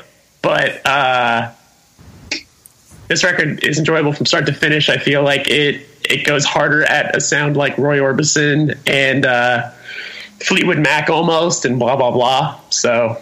Uh, Good call. Yeah, I, did, I. I didn't. I didn't think about it from more from that perspective. That's definitely yeah. I'll, I'll listen to it with with that in mind too because I, thought the record was great, but I, I I didn't really pick up those influences. What you're talking about. Yeah, but like the Roy Orbison, like track two sounds like it could be a Roy Orbison song. The record's awesome. I loved it. Uh, I, I hope I get to see her on this, you know, on this cycle uh, of, of shows she's doing with this. I saw her in support of the last record, and I thought it was pretty good. But I, I now that this record is out, I'm excited to see her. I feel like there's a whole new level of of confidence with everything she's doing too. It's awesome. Like I'm watching her on uh, one of the late night TV shows It was like the best performance I've seen her do. So I'm stoked to to see it go go further. Um, yeah, there you go. That's rad. Joey, you want your number four? Yes. Um, my number four is Pup. The Dream is Over. Oh, throwing some side, side one love. But, and side note, real quick, Jeremy, you you during talking about Angel Olsen said a new level of confidence. Is that a Yeah. Pantera lyric? A new level. No, that's a new level. A Oh. new oh, a yeah. new level? Yeah, a new, I a think- new a new level of confidence and power. Yeah, yeah. yeah. Nice, nice, nice subtle. Uh, I don't know if it's on purpose, but I mean, it, it, Ba- Basically, Jer- Jeremy and Phil Anselmo are, ha- share a lot of sensibilities. uh, I mean, Joe, Joe, that sounds like I'm walking into a trap. no. Trap with. Well, he's, Uh, hey, Phil, Phil Anselmo came out in Decibel, in the most not the most recent issue of Decibel.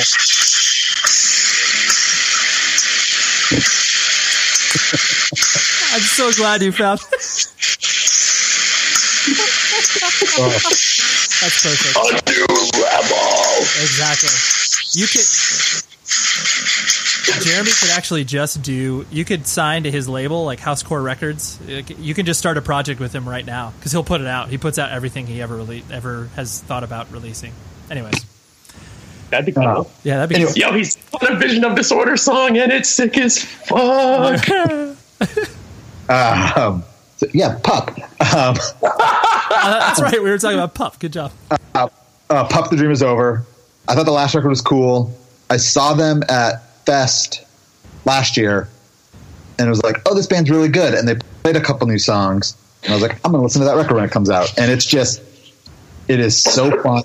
It is an, it's catchy as hell. Um, yeah, I just, I really enjoy it. And I, I listen to it. It's probably the record I've listened to the second most this year. It We'll totally, save it. it totally. It reminds me. This could have come out in the late, whatever, mid to late '90s on Fat Records, and like no one would have batted an eye. Which, if anyone knows me, Feel recreation. yes, 90s Fat and Epitaph is pretty much my wheelhouse. So, yeah, this record speaks to me and I really enjoy it. And They said who the song, who the first song is about ever. no, I, I haven't heard, but I would like to know. God, Um, I, that that stood out to me. I was just like, man, if this is about someone else in the band, like, how are you guys still a band? Yeah, it's Yeah. pretty brutal. And then the the video for Sleep in the Heat, whew, thing is, uh, That, that's the one? one. Yeah, Ooh, yeah, that that was a that's a, that was a that's, tearjerker. it's, a, it's a yeah, real tearjerker. Um, have you seen it, Ray? I have not watched it now. But It's got the kid from Stranger Things I in was it. about to say Finn. Finn. Yeah, Um, but yeah, it's about like they find this dog, and it's just about the dog, and it's really sad. it's re- if for anyone who loves dogs, it's gonna hurt you even more. Yeah, It's like old, old Yeller style. yeah. But so, yo, to make a music video actually have a uh, an emotional connection with somebody, it's like crazy because music videos suck. So.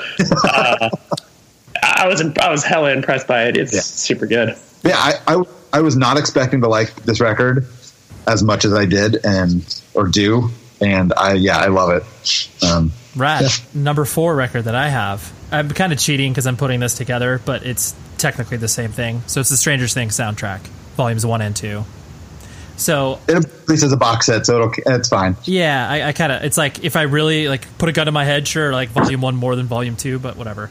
Um, so yeah, Stranger Things obviously captured the entire internet by storm when it first came out over the summer, and then it was one of those things that you know everybody was like, "Oh, the soundtrack's so sick," and then like looking further into it, it's just like, "Oh yeah, these dudes that signed a relapse from a band called Survive did this soundtrack," and it was just, you know, listening to it, it's like, it's this. Obviously, they fully realized the world. They knew exactly what they were doing. It's you know total homage to everything that uh, the '80s was about, but then also um, you know put their own spin of originality. I saw. I went to see Survive when they were on tour, supporting their Relapse record that came out, and um, it, I was like, okay, who's going to come to this show? Is it like going to be people that are like total, you know, Moog electronic nerds, or is it going to be people who are just like play the Stranger Things song?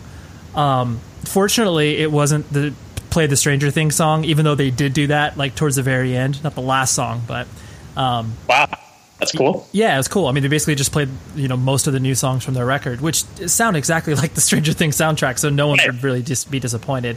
Um, but as far as like listenability is concerned, it's just like I put the record on, I'm just like, great, I'll listen to it again. Oh, great, I'll listen to it again. And not only does it evoke the feelings of the show that I really, really enjoyed, um, but then it's just a really good piece of music. So loved both of them, How how psyched do you think Relapse is? dude. just like it, it basically. Why are we putting out metal anymore? One hundred percent. I, I, it's literally the equivalent of them like opening a door to a vault of like you know like a, a Uncle Scrooge style vault of just like money laying on the floor. It's just like oh Yeah, well, right. this is great because like, th- those dudes have been putting out records for years and years and years, like toiling in relative obscurity, and then they get plucked out of nowhere. It's amazing. And they Wow. don't, and they don't look like like uh, looking at the guys. Like, granted, this is totally judgmental, but like looking at them, they don't look like total douchebags. You know, where it's just like, oh, you guys are like artists that live in Austin. Like, cool. They look just like you know, kind of just like schlubby music dudes. You know, which is like cool. that They're not like some you know really well thought out like model esque guys playing this sort of music because I think that would be a really like weird juxtaposition. So, um, not to say that Like- attractive people can't play music, but Don't look like Disclosure. yeah, totally. Like they're gonna get, yeah, they're gonna be up on stage at uh, you know ne- the next EDM festival or whatever. Um, although Yo. they could, but Real quick, I mean, you could cut this out of the podcast. This isn't important. Uh, I've never listened to the XX before, and I just watched their SNL performance. People like that.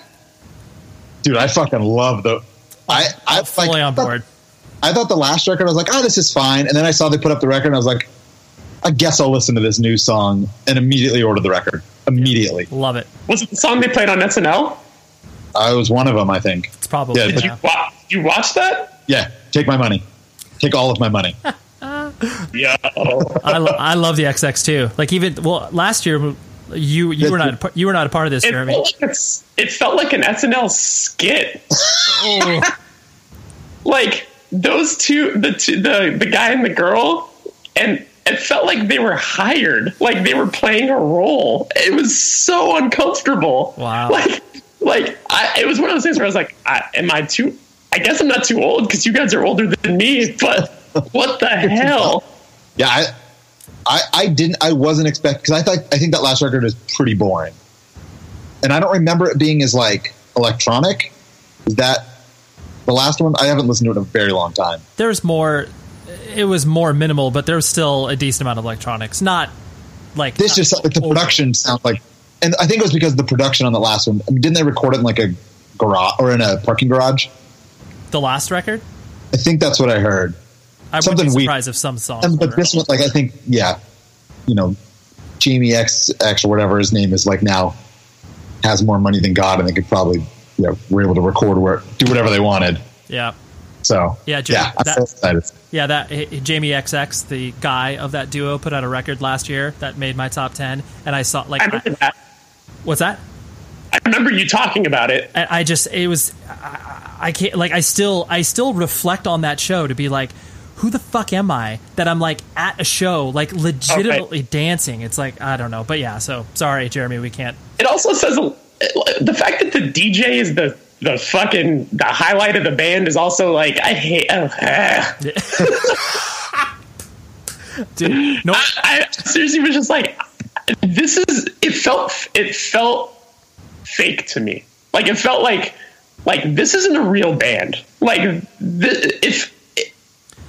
It, felt orchestrated. I don't know. well they I, I know. to, to be and to be fair too like there's not much that you can do with like two human beings getting up on a stage like they have to make their shit like you know they have to have a, a, a crap load of production when they're going out on tour so like them getting up on a sound stage on saturday night live like is probably going to suck no matter how good the song is you know but they like they like choreographed moves with each other and then like the, the guy kissed the girl after and she looked like she wasn't that stoked on that. It was really bad. I, I don't i don't I, I think i'm going to avoid Kiss- watching the kiss this. was awkward.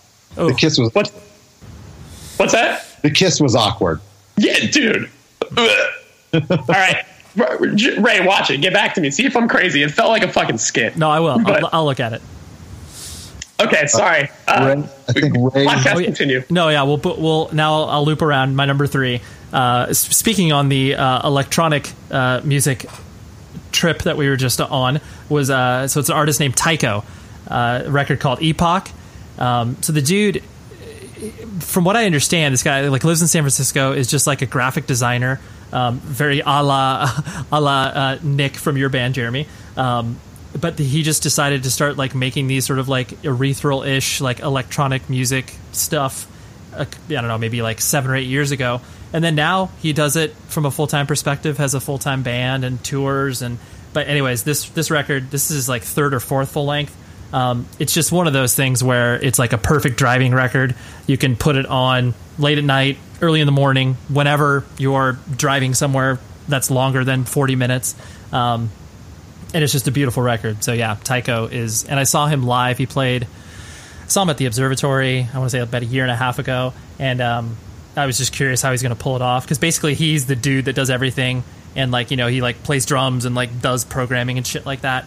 Um, but he had a full band, like bassist, guitarist, and stuff like that. Um, but just watching him like play drums and then have to like go do some more stuff and then like come back to it. It's just like again going back to the idea of like this all came from one person's brain. I'm like I you know I hats off to you, man. You put w- so much more work than I ever will on any piece of art, and you win. You win. I don't, and I get to listen to your record. So that was the uh, number three of the year for me. Nice. all right Yeah, and I know that neither of you have listened to it. What So do you think yeah. Yeah. yeah. Uh, Joey, what about your number three? Uh, my number three is Touche Amore, stage four. Um, yeah. Yeah. Uh, I know. Jer- I was hoping that Jeremy would put his record one through ten. yeah you know, it's very good. I've talked to Jeremy about my feelings on this record. Um, so I will not share them again. I'll keep them private. But I appreciate Uh, that. Thank you. uh, no, I, I really, you know, this record hit me in a way that records don't hit me anymore, and made me feel things that records don't make me feel. So yeah, it's very good. You know, Appreciate that. Thank you. Thank you. I might I might have something to say about it in the future. Oh, you guys. Um, I was gonna say it sucked. It just yeah, Yeah, actually, I'll, I'll say it right now. It made my number number twenty on my list. yeah. Uh, oh man. Um, fuck it. Where are we at? Number three. Yes. Yep. Uh, Conor Oberst, Ruminations. Um, I'll just add that Joey, it was it was you who because I was on tour at the time, and you were like, "Have you listened to the Connor record yet?" And I was like, "Oh shit, I forgot about that." And I had bought it. Uh, I think maybe like the day before, uh, or because I bought it in Canada. I remember that because I saw you a couple days later in Providence, and uh, and I was like, "Yeah, I haven't listened to it yet, but like it's in my stack of records that I have."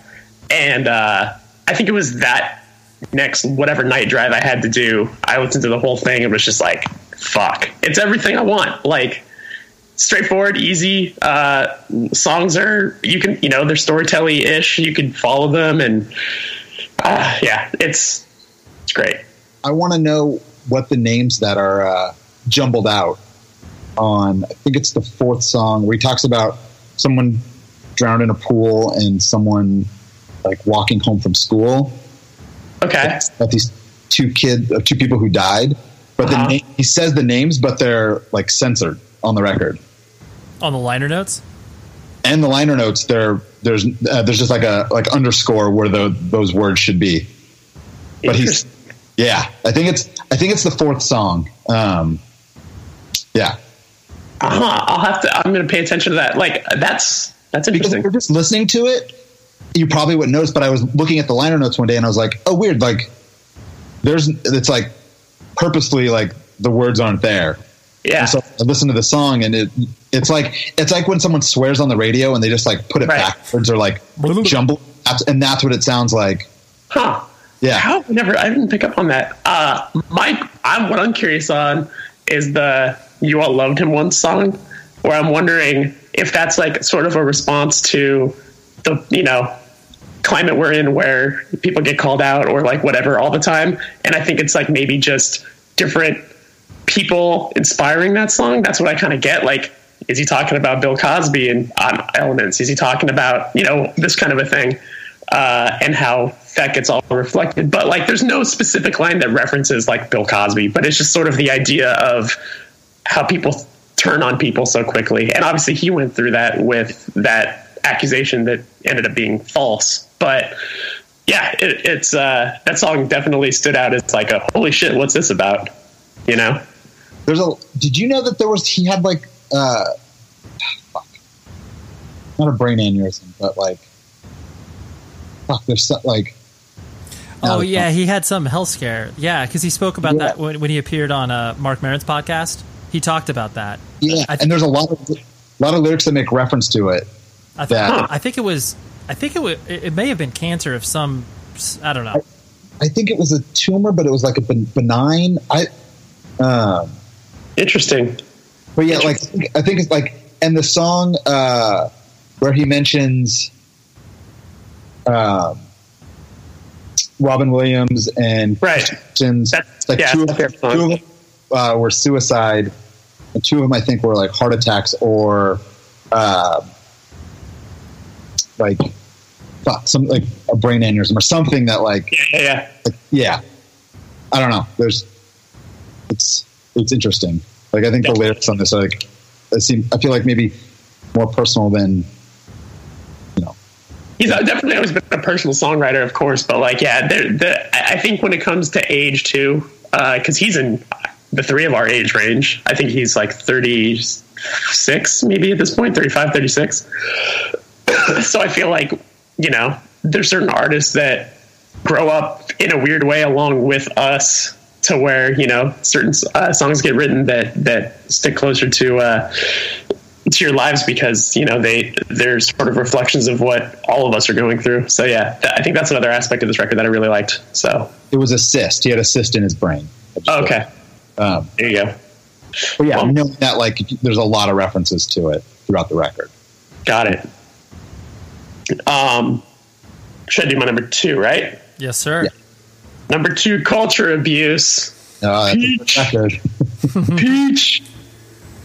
I, it's the moment I heard it, I was like, "This is it. This is everything I want." It's so catchy and smart and uh, dark as hell. Elements to it. Uh, uh, I get excited just you know you throw the word cool around. You know, like I mentioned, Angel Du$t, like just being like a cool band. Like Culture Abuse is just a fucking cool band. Uh, they're everything about them, like their work ethic, everything about it. It's so it's so fucking cool. Like for those listening, like Touche just took them on tour and uh like they're almost both their guitar players couldn't get into Canada and they still figured out how to play those shows. Like dudes and two like me nick and clayton filled in playing guitar.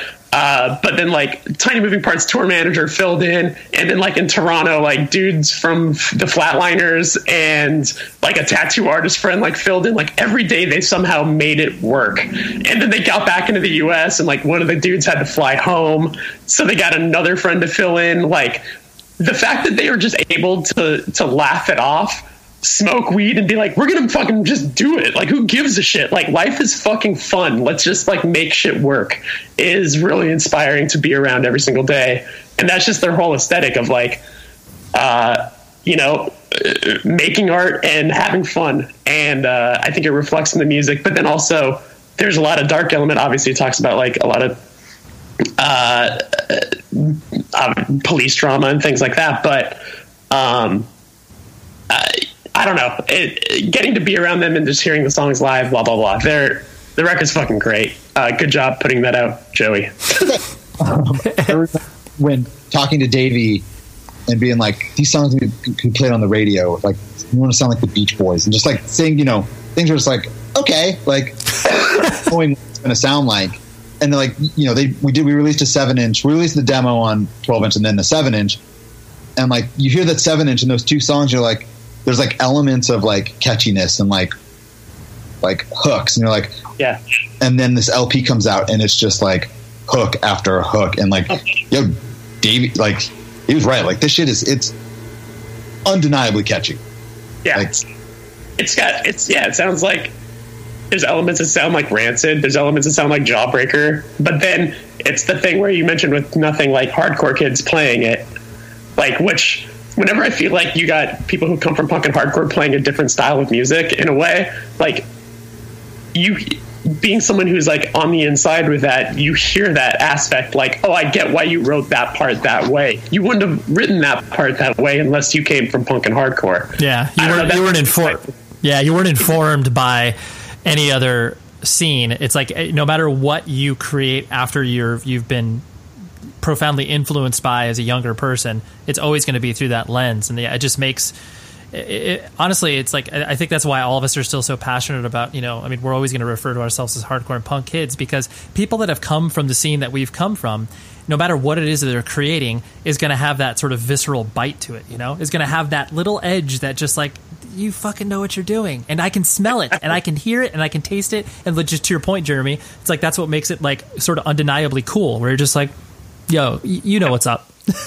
Yeah. And also, what makes it always cool is the fact that, like, if you come from punk and hardcore, if you're not a psychopath, you you have a very low bar set already because you know that there's a low ceiling for what we're trying to accomplish. Because all we, all most punk and hardcore kids want to do is get in a van with their friends and tour, and hopefully, you know, make it back with more money than you left with. That's the hope for everybody. And they, uh, so the fact that they do things their own way and do things with such level of positivity and everything like that, like, and see things, see like a potential for greater things than the ce- than the bar that's so low. It's just it's exciting to see always. So That's right. shout out culture abuse, fucking so good. I agree I I, th- I third that motion. Yeah, my number two yes Please. Uh, my number two is Lapsley, Long Way Home. No idea what that is. No idea. Uh, She it's on XL. She's from the UK. Yeah, wait, wait. Female vocalist. Of Yes. course, of course. Uh, It's like it's almost. I mean, it's like electro pop, like R and B influence. There's a song that just straight up sounds like a disco song, and it, this is the record I was talking about earlier, where like I just had it in that playlist, and because it came out like early in the year, and I was like, oh, this is cool, and then I just put it in, and it kept like coming up on shuffle and being like, this is incredible. And like every time a different song would come up, it'd be like, this is like, so then I would go back and listen to the whole record and it just, it, yeah, it's so good. Like her voice, this is an incredibly unfair comparison. Um, it's like comparing a band to saying they sound like Nirvana, but at, at times her voice is like similar to like Adele in a way, but I haven't heard. I haven't heard of her. Who is she? uh, you should check her out. She's kind of popular. Oh, Yeah. Give it the time. But but she, I don't know. There's just something about this record that makes me keep coming back, and it's it's catchy. It's like dark and moody, kind of, but with just like these beats over. I don't know. It's something I feel like Jeremy won't like, Okay. and Ray Thanks. might like.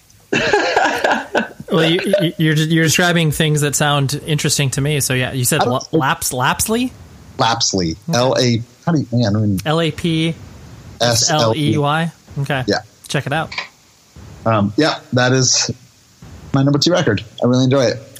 Big. My number two record is uh, a little record from a band that we spoke of previously called Touche Amore.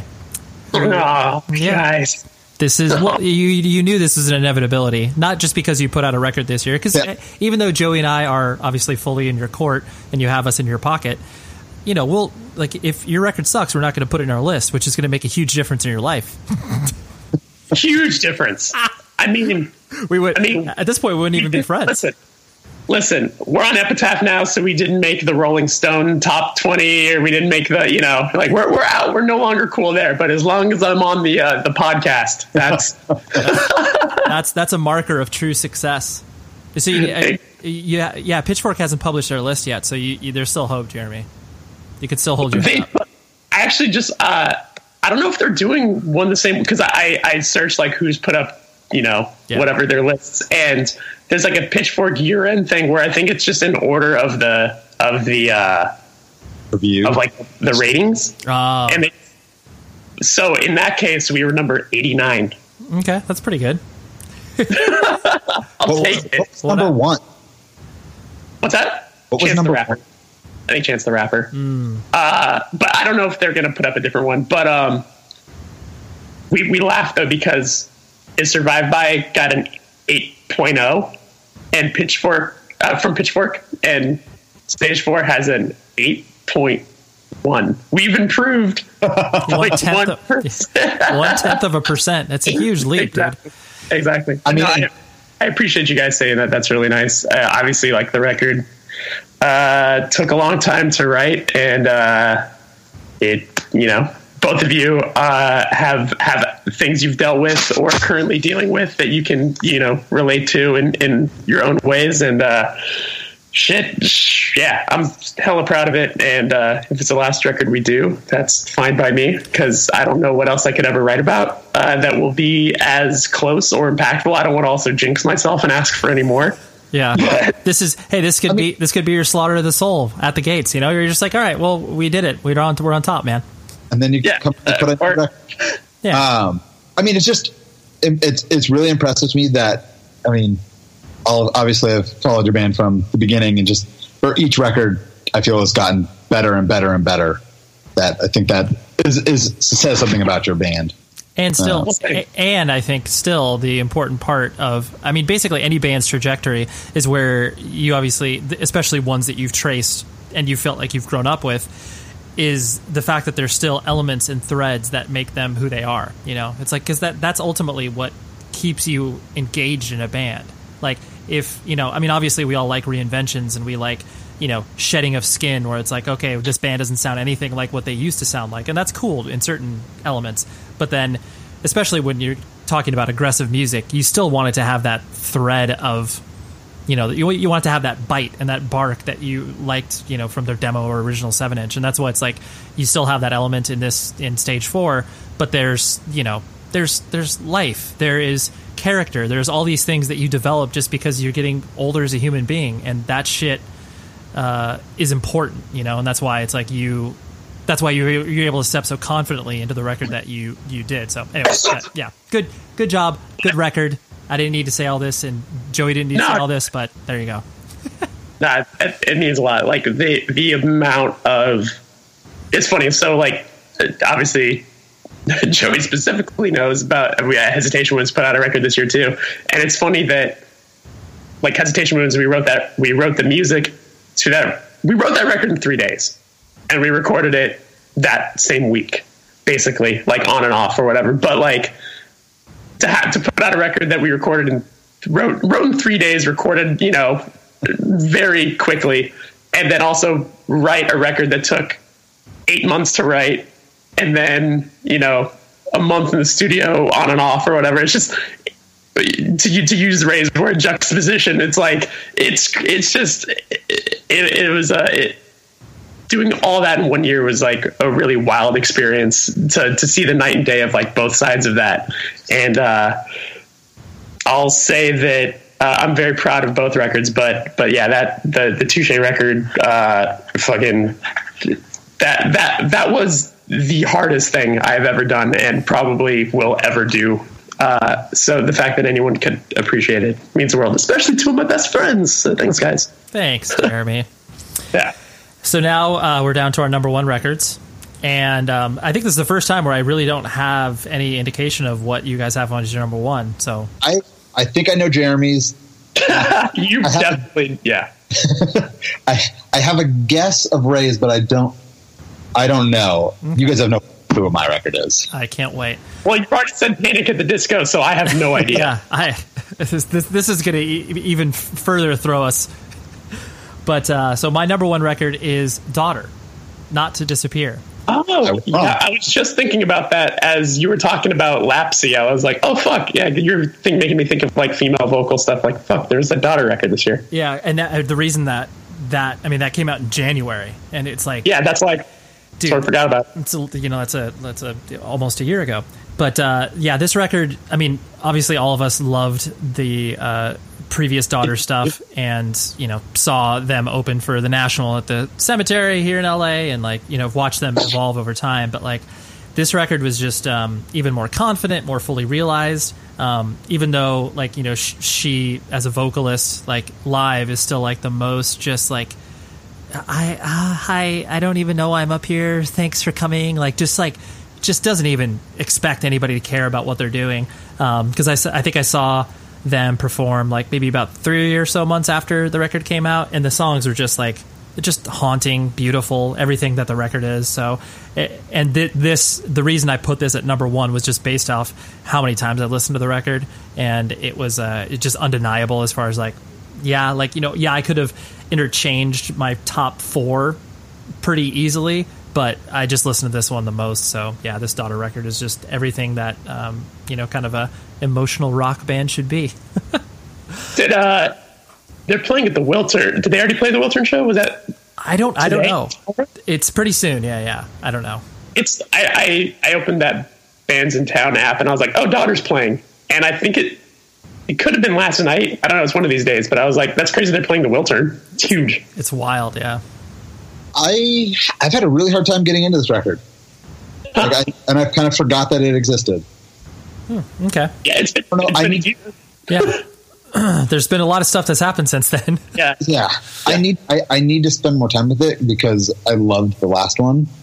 Um, Yeah, to me, to me, to me, it's like they've just added more elements of, like they know how to craft songs, you know, as opposed to just like moods. Because I think that's what they really did that captured the first record. This one is just like it still captures those moods, but they're able to do it in a song-like fashion that they just weren't able to do, you know, consistently on their first record. So yeah, it's great.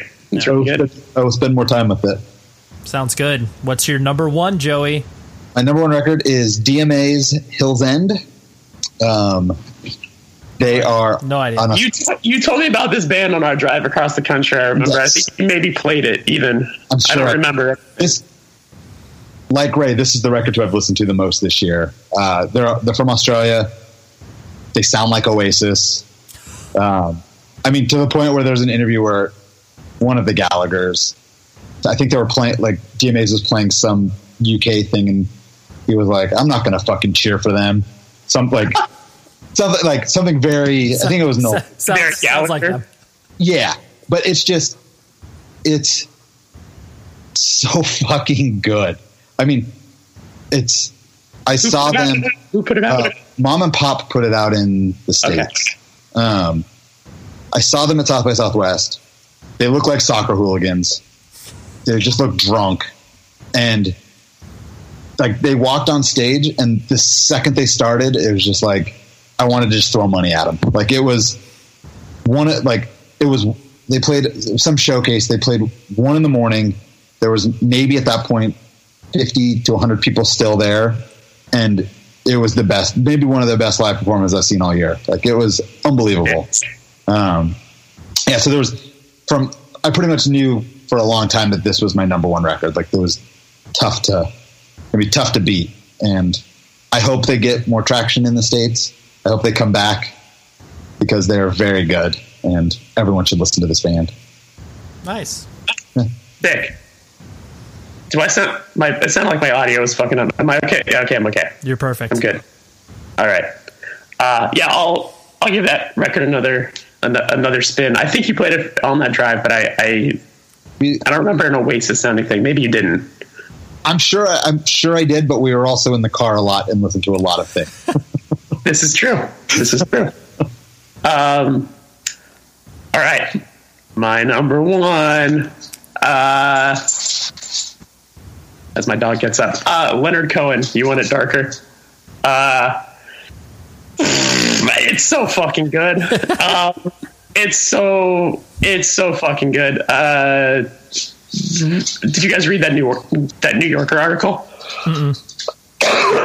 or they're- now put up uh, right after he passed away. They put up the audio from a lot of it. It's like a it's like a short podcast. Uh, it's probably like thirty minutes long, but uh, I mean, obviously the fucking election happened, and then a day later, Leonard Cohen dies. Like that was probably one of the worst fucking weeks uh, ever. You know, I, I don't know what I'm more upset about still. Um, obviously, Leonard Cohen dying is, is, is super fucking. It's yeah, it's hard, but like, I mean, that, that whole. Uh, sorry, I, that we I think we talked about that whole New Yorker article. Isn't a lot of about him just being like, "I'm ready to die." Yep. Yep. It's and that's what the entire record is. Like for the most part, it's him sort of like in a in his own way tying up a lot of loose ends of like singing about certain specific things and uh but yeah, the, I mean the first song, which was like the which is called "You Want It Darker," uh, which was like the song that got debuted. Um, like the end of the chorus, he says, "I'm ready, my lord," and it's like hearing him say that with his voice. It's like, and you know he means it, and he's so content with death. It's crazy, but like the article came out and it's super long. Like if it was in a book, it'd probably be like a 40 page book. It's a long fucking article. Um, but uh, they reveal when they put up the podcast that um, he did the article, he did the interview in a hospital bed, um, like he had like a medical bed, uh, and he was living.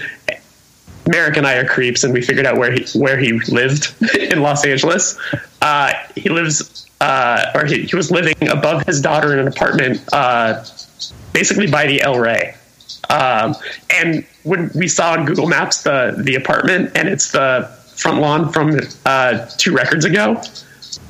So it's like, holy shit, that's totally where he's been. Um, but so he he recorded all the vocals for this record in a hospital bed. Um, when they did the interview, he, they said he was about 105 pounds. Uh, he was he had cancer, but he kept it private. Just all this crazy stuff. Like so, all those elements obviously you know hit home.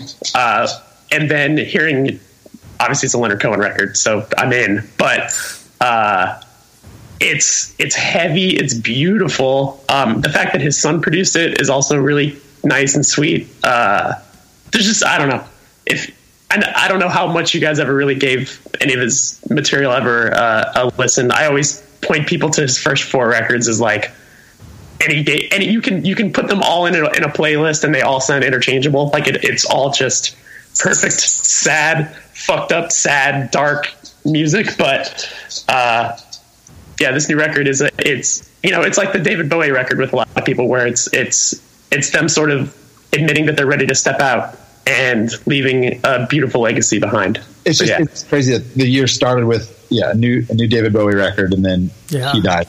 It ends with a new Leonard Cohen record and he dies. Like Yeah, and and I know the David Bowie record uh, dealt with his you know mortality as well. So it's just it's it's it's it's wild hearing that from from people. You know, like not to bring this around to me like I have any fucking connection to any of it, but like I wrote the lyrics to fucking "Is Survived By" as like a you know person who just hit thirty, like thinking about my legacy, and I can't even imagine like being at the age where you know you're on your way out, and then writing about it so candidly. I don't know. It's it, it's very moving, and uh, if if you haven't listened to the last couple of his records, like. I think the two of you would absolutely love the first song on the record for sure. It's it sounds different than the rest of the record, but that first song, um, I was uh, I saw that uh, Barnes and Noble had an, has an exclusive uh, Book of Mormon LP, and I was like, oh fuck, I need that. Like, I went and saw it, and it was great. And I was like, and while I was just they, it, was- they were having a sale, like a Cyber Monday sale or whatever. Yeah. And I saw that they have like like oh, exclusive like version of the Leonard Cohen record. And I was like, oh fuck it, I'll pick it up. So I've ordered it, but I, I haven't received it yet. Cool. Yeah, I think it, I think it ships like December 9th or something Yeah. like that. Yeah, but yeah, Wait, I hold did. on. or- Back though. Barnes and Noble, if they had an exclusive, what like a color? yeah. Every every retailer that's like huge has their own their own colorways now. It's crazy. Yeah. It's funny. It's funny that there's a Leonard Cohen colored vinyl. That's really weird. But, but and both, I guess you know what? Him being the author, I guess I'll, I'll, I'll give Barnes and Noble a pass on this one because he was an actual author. But you know, as soon as this ends, I'm going to BarnesandNoble.com and ordering that. Damn. to yeah. So there you go. That's a that, that's a that's a good list, guys. I think we basically co- basically uh, no one else really needs to publish the list anymore, list anymore because No. we, we've kind of covered it. So I, Absolutely.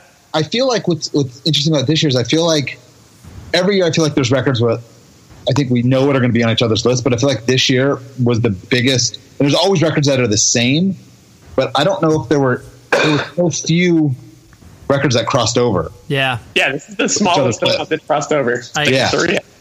yeah, because usually it's like you know maybe one or two of us having similar records. Um, but yeah, this one is definitely very divergent, which is which is cool because Yeah. This might be the first year where there's a record that all three of us didn't have on our list. Yeah, multiple. That's, That's the first time I think that's happened. I know that's that. Wow, we're we're just making history left and right. I know. Bef- before we depart, we should talk about that movies. you guys are getting into way worse music. I don't know what it is. yeah, it's not it's not you, it's us. My taste is perfect. I love it. Uh, do you, you quickly talk about movies and television and anything else that uh, you've liked this year? Sure. Want to do movies first? Yeah, let's do movies. I'll just I'll, What do you like? I'll Favorite movie of the year? Yeah, well, I I, I, I just named two. Uh, partially just because there are movies that I haven't seen that I know I'll probably like that are coming out, like we always kind of run into at this point of the Yeah. year. But uh, Green Room and Neon Demon, I loved both of those movies uh, uh, so much, and they were so much fun. Yeah. Especially Green Room, just because it's obviously, since all of us are punk kids, that we identified with that movie. Um, Neon Demon. It's, it's the first movie where they rep, where it's like a punk and hardcore thing, and it doesn't give you idiot shivers the Yeah. entire time. Totally. It's like just it came to like not embarrassment. Yep. It's like it wasn't like oh you like the Sex Pistols and the Ramones. It's like they mentioned the Cro-Mags, and I was like oh okay they're on our team. Like I know. Yeah. I tried. them. I tried to get the director on the uh, podcast, and I was so close, but then whatever scheduling and whatever. But uh, yeah, because I know that that dude, that dude's basically just like a DC hardcore kid, and it's like that's perfect. And of course, the lens that he views the movie through is going to be much more authentic and credible than anybody that's like you said, just trying to sprinkle in these other references because they've heard of it at some point. Ray, I'm going to throw in a tangent super quick your way. Please. You listen to that the uh, Ringer uh, podcast with House about being a like who Unbelievable. Unbelievable. Like, no idea. This dude who's like friends with like Bill Simmons and stuff, Jeremy Furt, so you know. Uh, it's just like this old DC dude. He's like, oh yeah, I went to like one of Fugazi's first shows, like, but he's just this like he, he does a golf podcast. And he cannot like- he cannot be more like middle of the road sort of average white dude that you would see. And that's like he's all of a sudden he's like oh yeah i got a huge history within punk and hardcore. And i was just like the fuck? I'm like come on he dude said- you rule. He said the the the best or the the crazy show he saw was Fugazi and Operation Ivy. yeah. Well, Wow, yeah that was Yeah. such a good podcast that's Sorry. crazy. it's okay joey what what movies you got uh, um, there weren't a lot of movies that really I loved. So I'm just going to shout out Pop Stop, Pop Star, Never Stop, Never Stopping. i haven't watched that yet Hilarious. okay I haven't watched it. If you like Hot Rod and just Lonely Island, like this movie's for you. Like it's gonna be a cult hit. It's so fucking funny. Yeah, Uh, yeah. sweet Then there's there's a lot of other movies that were just cool. Cool. Midnight Special, Yeah. cool. What about Can't you go. not surprising. Hail Caesar! I loved it. It was I don't think it was so so so funny. It's a movie like The Big Lebowski where you watch it a second time and you pick up on so many jokes that you didn't catch the first time, and then that just continues to go. I've probably watched it around ten times now. wow uh, just between like tour like or like on a flight tour whatever. It's just like always like the oh here's the movie that's an hour and a half that just makes me laugh the entire time. Um i picked up uh, we watched it two nights ago and uh there was another joke that that uh did you guys both see it? Yeah I saw it. uh remember they talk about the the Ho- hobie doyle which is the fucking cowboy character which is the funniest character in the movie uh, how they're changing his image and they like send him on a they make him be in the movie where he can't act obviously and then they send him on a date with the with the girl that he doesn't even know just because they're changing his image when uh when Ralph Finney or whatever comes in and he's like upset about having this guy in the movie uh He's, he's like Hobie Doyle can't act, and then he calls him. He's like Hobart, no, Hobart Doyle. He's he just reference. He calls him Hobart Doyle just because the whole changing his image thing. It's like perfect Coen brother humor. I don't know. It's it's great. But that movie and uh, fuck, what was it? Uh, what's the uh, the sci-fi movie that came out? Fucking uh, uh, The Arrival. arrival yeah oh, Rebel was good. I enjoyed that. But no, uh, the, the fucking dude from Lucero's brother, uh, director, oh midnight What? express Midnight Express. That was great. that was Midnight I cool. enjoyed that a lot. What's Midnight Midnight Special? there you go Midnight Special. There you go. midnight That express is Darrow's brother. dude you didn't know that That's Oh, why he does cool. the soundtrack. Yeah. Yes. And Nickel and Mike Nichols. Holy shit! he did Yeah. take shelter yeah and Yeah, no. it- I mean, that dude's movies are amazing. I didn't know it was it was his brother. Yeah, that's his brother. That's why all those movies like uh, Home Dude, Home Dude does a soundtrack. Like his song, like Lucero songs are or his, they're always in there. yep Did he? Have you seen uh, that movie Loving yet? His new movie? As in like new past Midnight Express. Yeah, it's out. It's, it's, it's like Oscar bait. Like it's out right now. Like people are losing their shit over it. no I haven't Holy shit! it. I have no idea. Yeah. Wow, two movies in the same year. Go him. Jesus Christ. yeah, Yeah. Dude, that dude's a worker for sure Um, what about what about television quick shout outs for anything on t- tv that you like the only thing new that I wa- the only like new show you guys are better at TV than I am. Um, the only new show that I enjoyed this year that like didn't wasn't just a new season was uh, Stranger Things. really good Yeah. yeah, Yeah. joey You guys probably have like 300 shows that started that you guys all like and watch. No, there, I don't. I can't think of like anything that really jumped out except for Atlanta. Um, that was good I loved it. I loved it. It was, such, it was so weird. Like It's so they, weird They would just do episodes that had not like would just be like like a side character was, and they'd be the only person in it, and it was. I loved it. It was and, great. and to do it and to do it in the first season of a show where you're just like you're still trying to get people to watch your stuff and you're being like hey so we're going to focus on this character that's probably inconsequential moving forward yeah. Weird. the two things i want to give shout outs to would be uh, black mirror the third season that came out on netflix jesus christ like if you haven't watched any black mirror like do it immediately I watched the- I watched the first two episodes, and first one was so fucking rough. Oh, I was like, oh, yeah it's Uh, not the first one of season one, Jeremy. yeah, We I watched it with Nicole, and she was like, "Nope, no more." Nope. She hasn't. I've watched the rest of it. I haven't watched season three yet, and I've watched. I think one. Oh no, I have the Christmas special and then season three, but I, she won't watch them anymore because of that first. you do not binge them. You literally watch one, maybe wait Yeah. a day or two, then watch another. Um, yeah, there's nothing. You don't walk away from any episode being like, you know what, like we're on the right track. feel good. yeah, I feel good. I want to watch another one. Yeah. Dude, but yeah, but the, this this third season is just unbelievable. There's two episodes in particular. There's the first episode of the third season, and then there's this uh, this episode called uh, San Jacinto. Um, that's actually the most positive and like hopeful one. It's still pretty dark, but oh man, that's unbelievable. And then you. eh, the if there's only one source of news that you consume, Vice News Tonight. It's on HBO. It's a half an hour, Monday through Friday.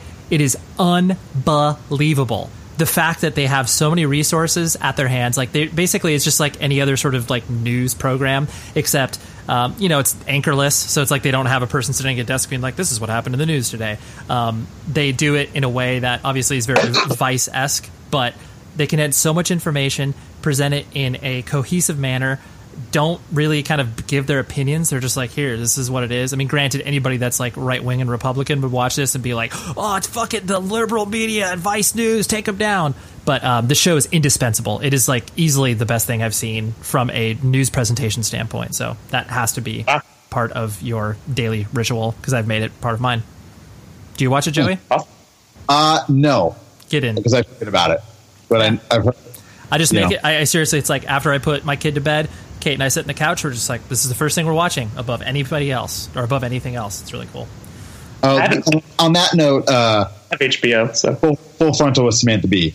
Super. That is, yeah, She's appointment. I only ever see like the, the viral things that, that go with her, but she kills it. Yeah. That, and honestly, that's some of the best parts of the show. That's why they go viral. Have you? uh Did you guys see the? I just posted it on fucking Facebook today, but uh, uh Trevor Noah interviewed that Tomi Lahren Lahren girl who does like the Blaze, that Republican fucking. She she always she'll she'll probably. Do you know what? Who like? Yeah, I I I have the video saved. Like I saved it on Facebook to Yeah. watch. I just haven't watched it yet. yeah, I haven't watched it. Damn. But you guys know who that Tomi Lahren Yeah. girl is? She's like the worst fucking human being on earth. So like seeing them go to toe to toe for it's like a 26 minute interview. It's it's great. Oh, it's so he says so many things that you're like, thank you, thank you for saying that to her. Thank you for saying that to her. Fuck, and she just can't answer questions. It's so it's, It's great. just the liberal media bias, Jeremy. Yeah, that's all. That's all that it is. Yeah, there's such a great. But she's like, he, he asked her, she's conservative. She's like, she's like, I'm a millennial. I don't like labels, and he just goes, you just is that a label? You just that's It's a- great. That's amazing. Uh, Yeah. I, I have to give shout outs to podcasts too. Two new podcasts that came out this year. Joey will immediately be on this. Keeping It 1600 This is one of the best new podcasts out there. Um, and then Beautiful Stories from Anonymous People is also an amazing podcast that most people should listen to. Done, again, by a punk guy, Chris Gethard, who's a stand up comedian. Um, Joey, do you want to give any shout outs to podcasts? Um, I really only listen to uh, Bill Simmons now. That's fine. Keeping it, keeping it sixteen hundred. Uh, I love it, but it's just it's too doom and gloom for me right now. It's Ah. just too depressing. I need, yeah. You hear the growling? I do hear the growling. I love it. That's perfect. Well, guys, I love both of you. Thank you very much for making this a part of our yearly ritual. You've been listening to the Jabberjaw Podcast Network, jabberjawmedia.com. Shh.